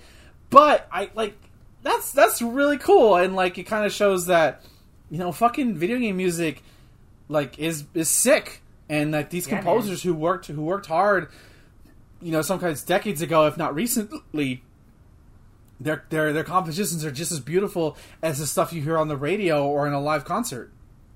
Yeah, man. And uh, wasn't there like some guy at the Olympics wearing like a Sonic outfit for a race or something? game, but no, I thought I saw something. Like I don't know if it was actually at the Olympics, but there was like a like a race where like a guy was in Sonic. Cosplay. I think that was in Mario and Sonic at the Olympic 2020. There, there is that. I think you might saw an ad for a game because there is a, there is a Summer Olympic game coming out where you can play Sonic's in it and he's like Sonic cosplay. So it's probably that. Um, but That's what were you going to say, Tyler? Oh, okay. I see what you mean. That yeah. It also brings up the argument that yes, indeed, video game music is in fact music, and fuck anyone else that says otherwise. Yeah. Um, uh, except for you, Persona 5 fan. Kyle. Shut up about Persona 5 and keep saying that the JRPG genre was dead before Persona 5. Shut the fuck up, Tim. Nobody wants to hear from you anymore. Um, yeah, that was yeah, a dumb take. Is I don't even know that guy's name's Tim, but you know whatever. Tim, I feel like Tim is the per- It's probably yeah. Kyle. I feel like Tim or Kyle is the perfect of like you know what you're you, you had a bad take. You're Tim now. Fuck your name. You're Tim. For me, it's Jerry. Yeah, Jerry, Jerry's also a good one. Jerry, no, Jerry's the Fucking person Jerry. who who like you told him to go get milk and and then he you tell him, oh, um, get get six bread. Oh, get uh, if they have bread, get six, and then he he comes back with six bread, um, or something like. There's a joke about that, like off the. Nope, it's, six, He milks. comes back with six milk. and he says they had bread. And he just there, and I'm like, Jerry, come on, man. Anyways, Yeah, Jerry's the yeah, endearing you idiot love you. With yeah, the you hard he core. tried- damn it, he Jerry! actually- I can't. Kyle you. is the douche with the hot Exactly. takes. Jerry, you won't have around because Jerry, Jerry will make it interesting, entertaining. But speaking of interesting and entertaining, it is time for Cartoon Network boy. Smash Draft Battle. Um, Ding, ding, ding. All right, so let me Google Cartoon Network. Yes, shows. do that right now. Um, so s- last week I feel like we had a fun enough time with making Disney a Disney roster, so I figured, well, let's do the other cartoon equivalent of it, and we're primarily going to stick to animated just because car- it's Cartoon Network. They they are known Oh, for that. Um, uh, what did you pick a live action character? Uh, no, I didn't actually. Okay, and if I did, it would be Andrew WK for obvious reasons. He's the announcer. He's the announcer. Um, that's for sure. Uh, all right. So, and and I think the only thing to say is that like no anime. I feel like that's easy. I know Cartoon Network aired on Toonami, no Adult Swim, so this is pretty much going to be Cartoon Network properties. I understand there's a crash. There's a game out there already. But this is our fucking list, so we're gonna pick it. Who knows? It might end up being similar to that one. Um, so we're gonna go with. I think. I think you guys want to go 15 or 20 this time. Uh, Oof, we can't do more than Disney. yeah. All right, fair enough. So uh, let us start like we did last time. Tyler, I think I know who you're going to uh, pick, but who are you picking first? Uh, my first pick is gonna be Dexter from Dexter's Laboratory, uh, piloting his uh, smaller robot mech, obviously, because he's way too small to fight on his own. Uh, he's the first uh, Cartoon Network uh, show that uh, I remember from my youth, and I still love that show very much. Uh, I feel like uh, with his uh, mass knowledge and expertise with robotics and lasers and stuff, Dexter would be a pretty good fit. Okay. Uh, not to mention his super could probably be that time him and his family become fucking Power Rangers. Yes. Um, and they find out he has uh, he has his own kind of thing. Justin, you are the Cartoon Network novice here, so I'm curious to see who you pick. Who is your set? Who's your first pick? Yeah, I have the list pulled up, and I probably need to find a better one. But while I continue looking, I'm first going to go with the Powerpuff Girls. You know, I'll allow it. I was Um, gonna. I'll, there, yeah, there'll be one. There, there'll be like a stance character. You can switch it out between any one of them. Yeah, that's what I was thinking. Is it would be like Pokemon Trainer where you swap between them. Um, but like, there's also kind of like a tag end system um, where like they they uh, work with each other's moves, kind of like how the Ninja Turtles work in Injustice. Right, right, right. Okay. I yeah, and, and pretty for, for with the exception of Blossom getting like ice powers that one time, the Powerpuff Girls largely have the same power set. They fly. They're super strong. They're they don't really have. I'd anything- imagine that they'd have varying um, speeds and powers uh, between the three of them. Like Buttercup would always be obviously be the physically strongest. Uh, Bubble Right, would right, right. Be the fastest. And That'll- Blossom would be, that you like, the can- you middle can- ground. Yeah, that you can uh, attribute to like um, like you can you can tweak with that, but in terms of like actual powers, they're all the same. Um, My next pick, I'm surprised you didn't pick this one, Ty, because I feel like he's the poster boy for this.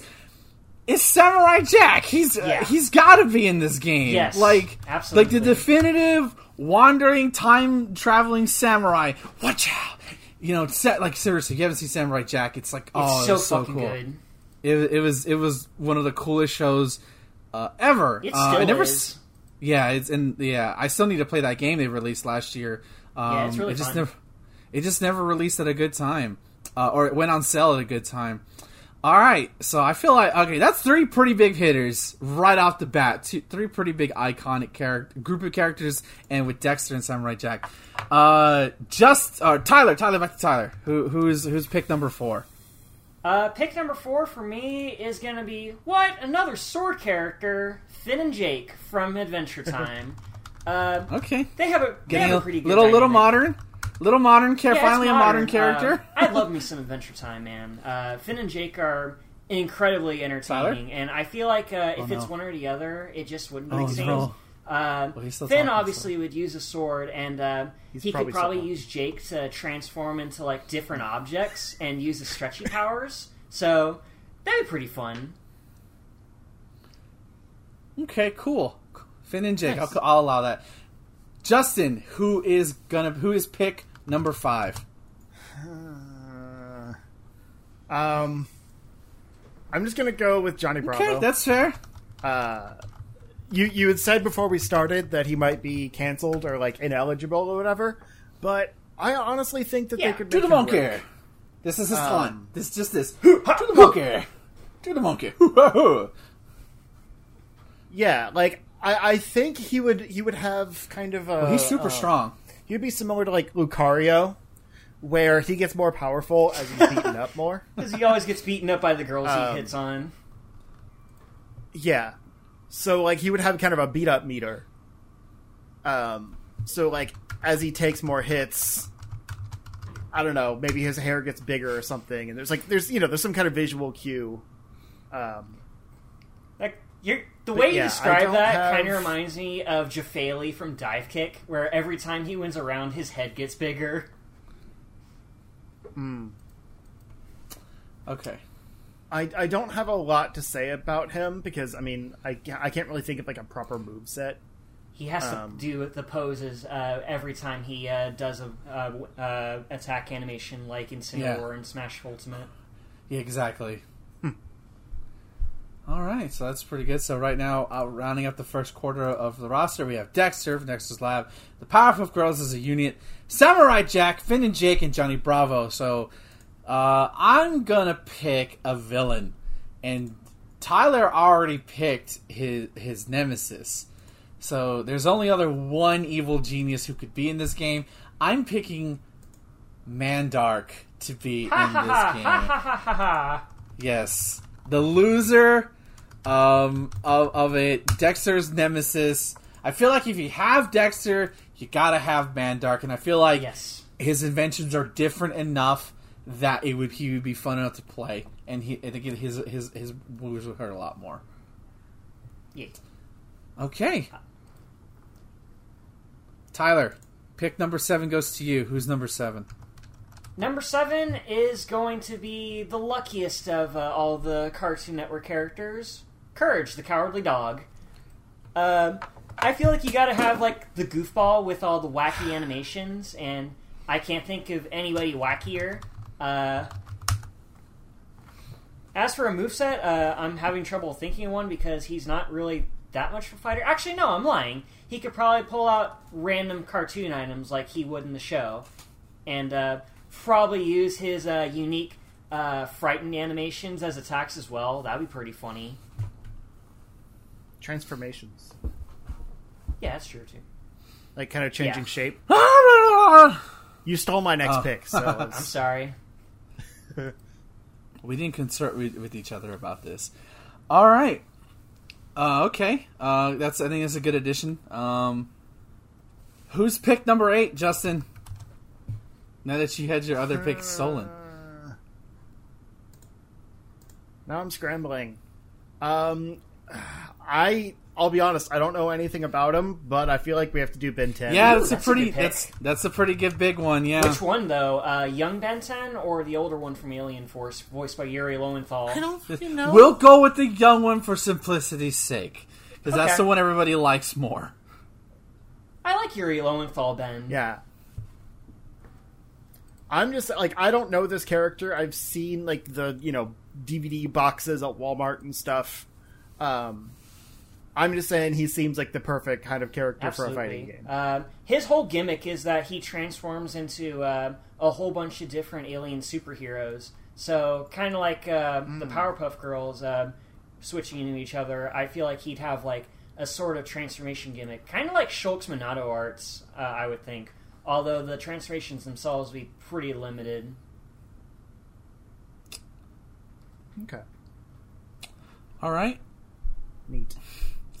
This one I want to put in because I think it'd be pretty great and it's pretty funny. Um, fuck. Hmm. This is and this version is not the 1960s version. This version, this is not the Hanna Barbera version, so you may know where I'm going with this. This is the talk show host with the most. I'm putting in Space Ghost Coast to Coast. Let's fucking go. Let's Yes! put Space Ghost in this fucking game. Let's go. That'd be awesome, actually.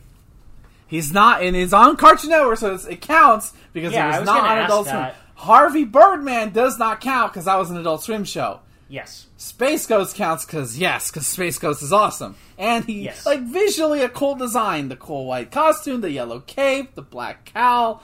Come on, dog. He shoots lasers. Exactly. Space Ghost.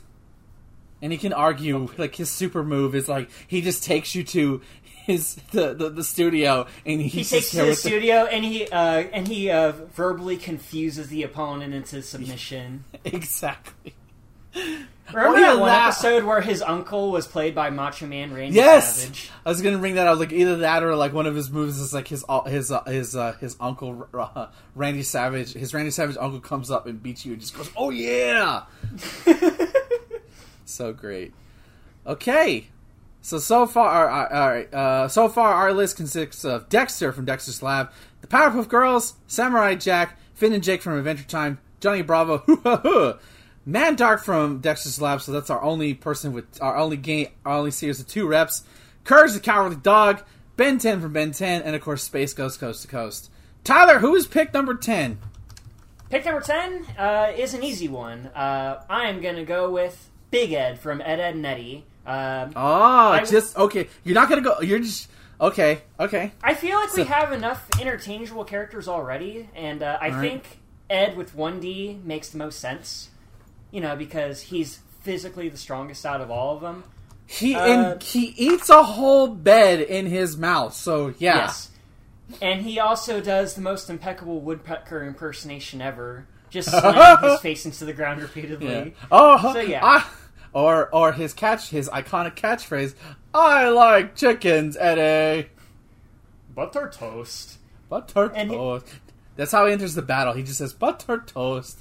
Yeah, right. No, the way he enters is uh, going through uh, that hole in the door, just like Oh, sinks just his whole body through. just squeeze. it's a good pick. Yeah, it's a good pick. Okay. I feel bad for Justin because we're laughing at these references. He has no idea what we're fucking talking about. Justin, who is pick number 11? Okay, it's t- it's it, it is my turn for a bit of a deep That's cut, fine. though. Um, I'm I'm going to go with Super. Super- Ooh, that's okay. a good pick. Oh, that's okay. Super Howard Cow Chicken. Risquete. I love it. God damn it! All these. So, Uh, Cow and Chicken was one of the few shows I watched, not realizing it was a it was a Cartoon Network show.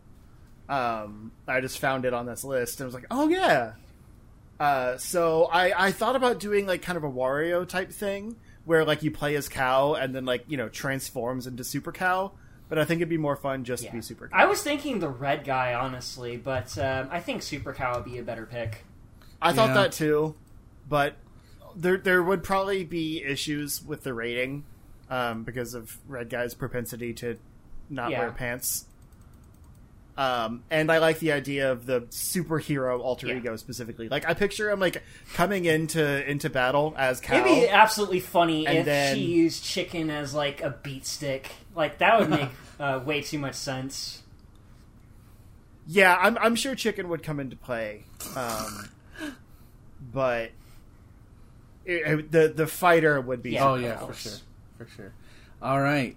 So my next pick comes from Code Name Kids Next Door because I know this is Ooh. very popular. I didn't watch too much, but I'm gonna pick number one, aka Nigel, who, who's voiced by Benjamin Diskin. Um, Nice. So there's that. I did not know That's he good voiced num- number one. So yeah, He's also number, two. Is he number two? I did not know that. So, Yeah, he's no- both of no- them. Hold on, hold on. I put number two in the chat because that threw me off. So number one from I feel like Codename Kids Next Door. I didn't watch it too much. I remember it was on, but I didn't watch it a lot. I feel like if I'm gonna pick any one of them, it's got to be the main hero, the main, the leader. So Yeah. yeah. That makes sense. I would pick number four, honestly, but number one's also a really good pick. They, I, I would imagine, like I would design Um, it like they're all part of his move set somehow, so they would all get enough, enough That'd time. be sick. So, point of contention while I am looking for my next pick uh, is No, Transformers allowed? it's because it's not Cartoon Network originally. I mean, there there are there's multiple series that were only on Cartoon Nope. Network that were like made for Nope, Cartoon red Network. flag. Nope, no Transformers. Because that that All right, Nope. just making sure. because that's why that's why I made the difference to make that Space Ghost was the '94 version, not the Hanna Barbera version. So, okay, There. I mean, that still sounds like a. it's a a it's a bit of loophole. I, I never But- said it wasn't it wasn't okay, but it's better that they. I'm just saying, like it should be a similar loophole because it was a Cartoon Nope. Network show. even Nope, you cannot have characters Optimus originated Prime. Elsewhere, but Um, Tyler, who is pick who is pick number thirteen? Who is unlucky number thirteen? Number 13 is gonna be probably the unluckiest of the bunch. Uh, it is going to be Grim from the Grim Adventures of Billy and Mandy. Yes. Obviously, that's a really good pick because he is obviously the Grim Reaper using his scythe and uh, magical abilities. And I'd imagine that Billy and Mandy would come in to annoy him for several attacks as well. Oh sure. And uh, yeah, and you also have to have uh, Greg Eagles do his Rastafarian accent because that's exactly how Grim do. So yeah, Okay. that's gonna be my last pick. I get the original voice actor for uh for for Grim. All right, Justin, you have pick number fourteen. You have the penultimate pick. Who's number fourteen? Okay, so once again, I know nothing about the show, never seen it, but I feel like we can't get away with a list that doesn't include a Steven Universe. Who's he going to be though? course. I don't know. um, so, just reading through descriptions, I feel like Amethyst is the coolest pick. Um, just because it says uh, she has she has her gem on her chest, which she uses to summon her whip. She usually shapeshifts a lot. Like both of those things sound really cool. Yeah, from what I understand, Steven can do that as well, as long as uh, as well as do other stuff. Uh, He is the main guy after all. I guess. Yeah, I feel like Steven would make the most sense. I wanted I wanted more female representation. So are we going with Ameth- Amethyst? I don't know. Or who are we going with?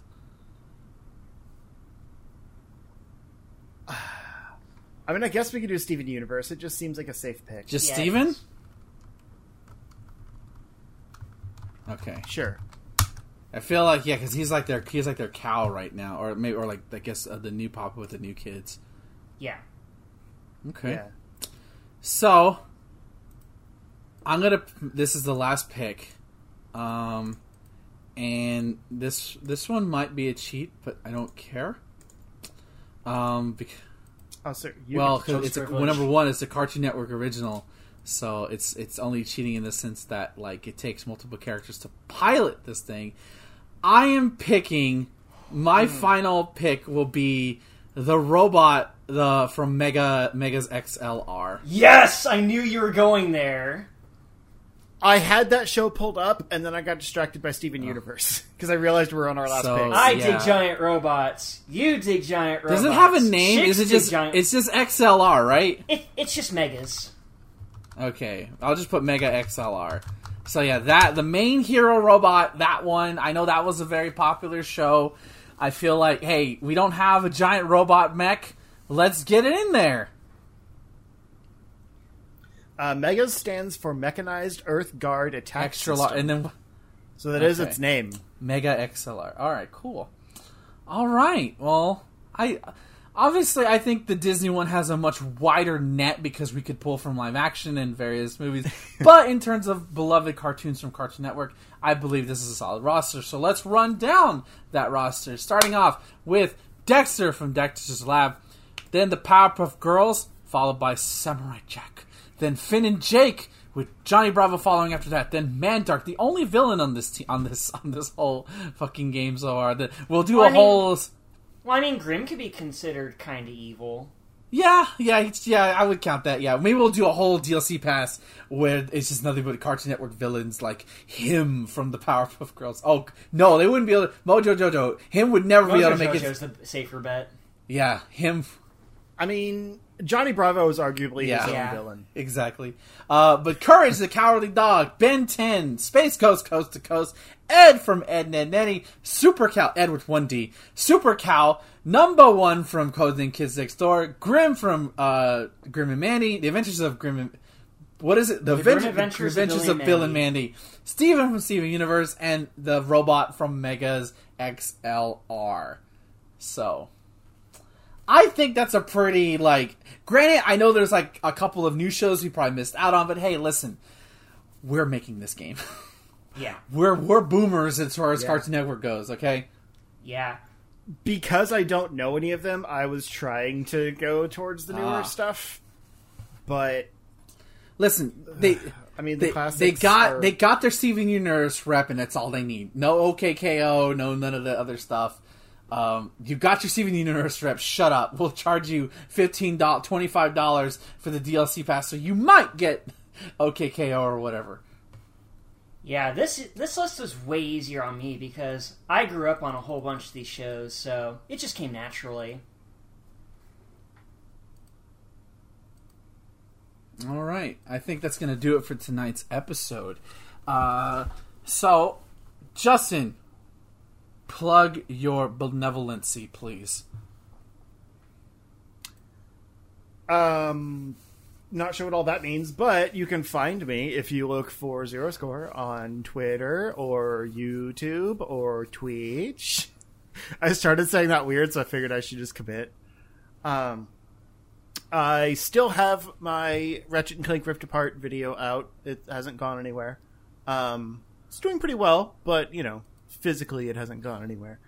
um, and like I said at the beginning, I'm working on my next one, which will be kind of a, um, a critical analysis of Metroid Other M.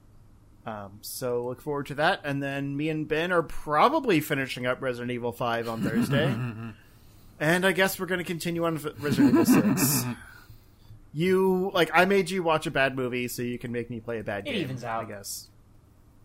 Oh, I had something much worse entitled for you, but I declined to do that. Uh oh. But yeah, maybe maybe I'll hold it in my back pocket for something else. Tyler, wh- where is he according to me? Tyler, plug your stuff, please. You can follow me on Twitter at Hey It's That Ty. Check the pinned tweet to take you to my YouTube channel, uh, where the home of uh, Tie Your Shoes reviews, where I reviewed old ass fighting games for your amusement.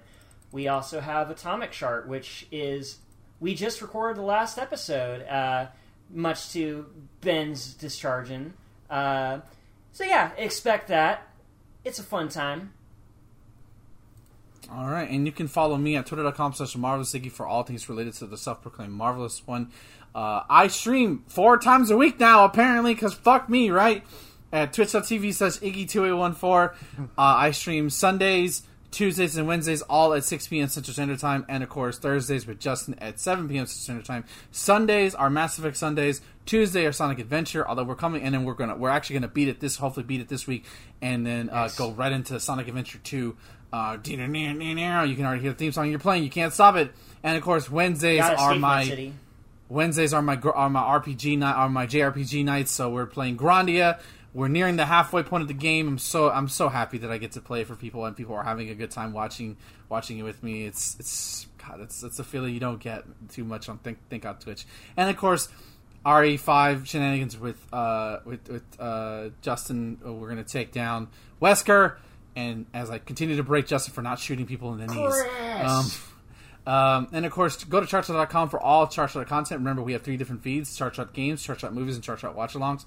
Um, if you're having issue on Google uh, Podcast for downloading our stuff, I think I fixed that. Uh, it seems to be working on my end, so let me know if you have any problems. But we're pretty much available anywhere. Um, and uh, leave us a review. Um, and of course, uh, you can check out Cinema Shot. Uh, the last episode just came out uh, that Tyler and I did was Son of Batman, uh, which chronicles Batman realizing that oh shit, I have a kid with the with the I have a kid. I have a kid. Talia deadliest is assassin. not my lover. exactly. Um, yeah, so go go listen to that. We just recorded our our latest episode, and that'll be out right uh, right after uh, this one comes out. Uh, but thank you all for listening, and we will see you all next week for another episode of the Charts at the Games Cast. And remember, no matter what, guys, stay charged. Have a good night, everybody. Cartoon cartoons. And the next episode, we're going to be breaking down a TGIF Smash game. TGIF. That's a deep cut. Oops, all Boy Meets World is what I like to call it.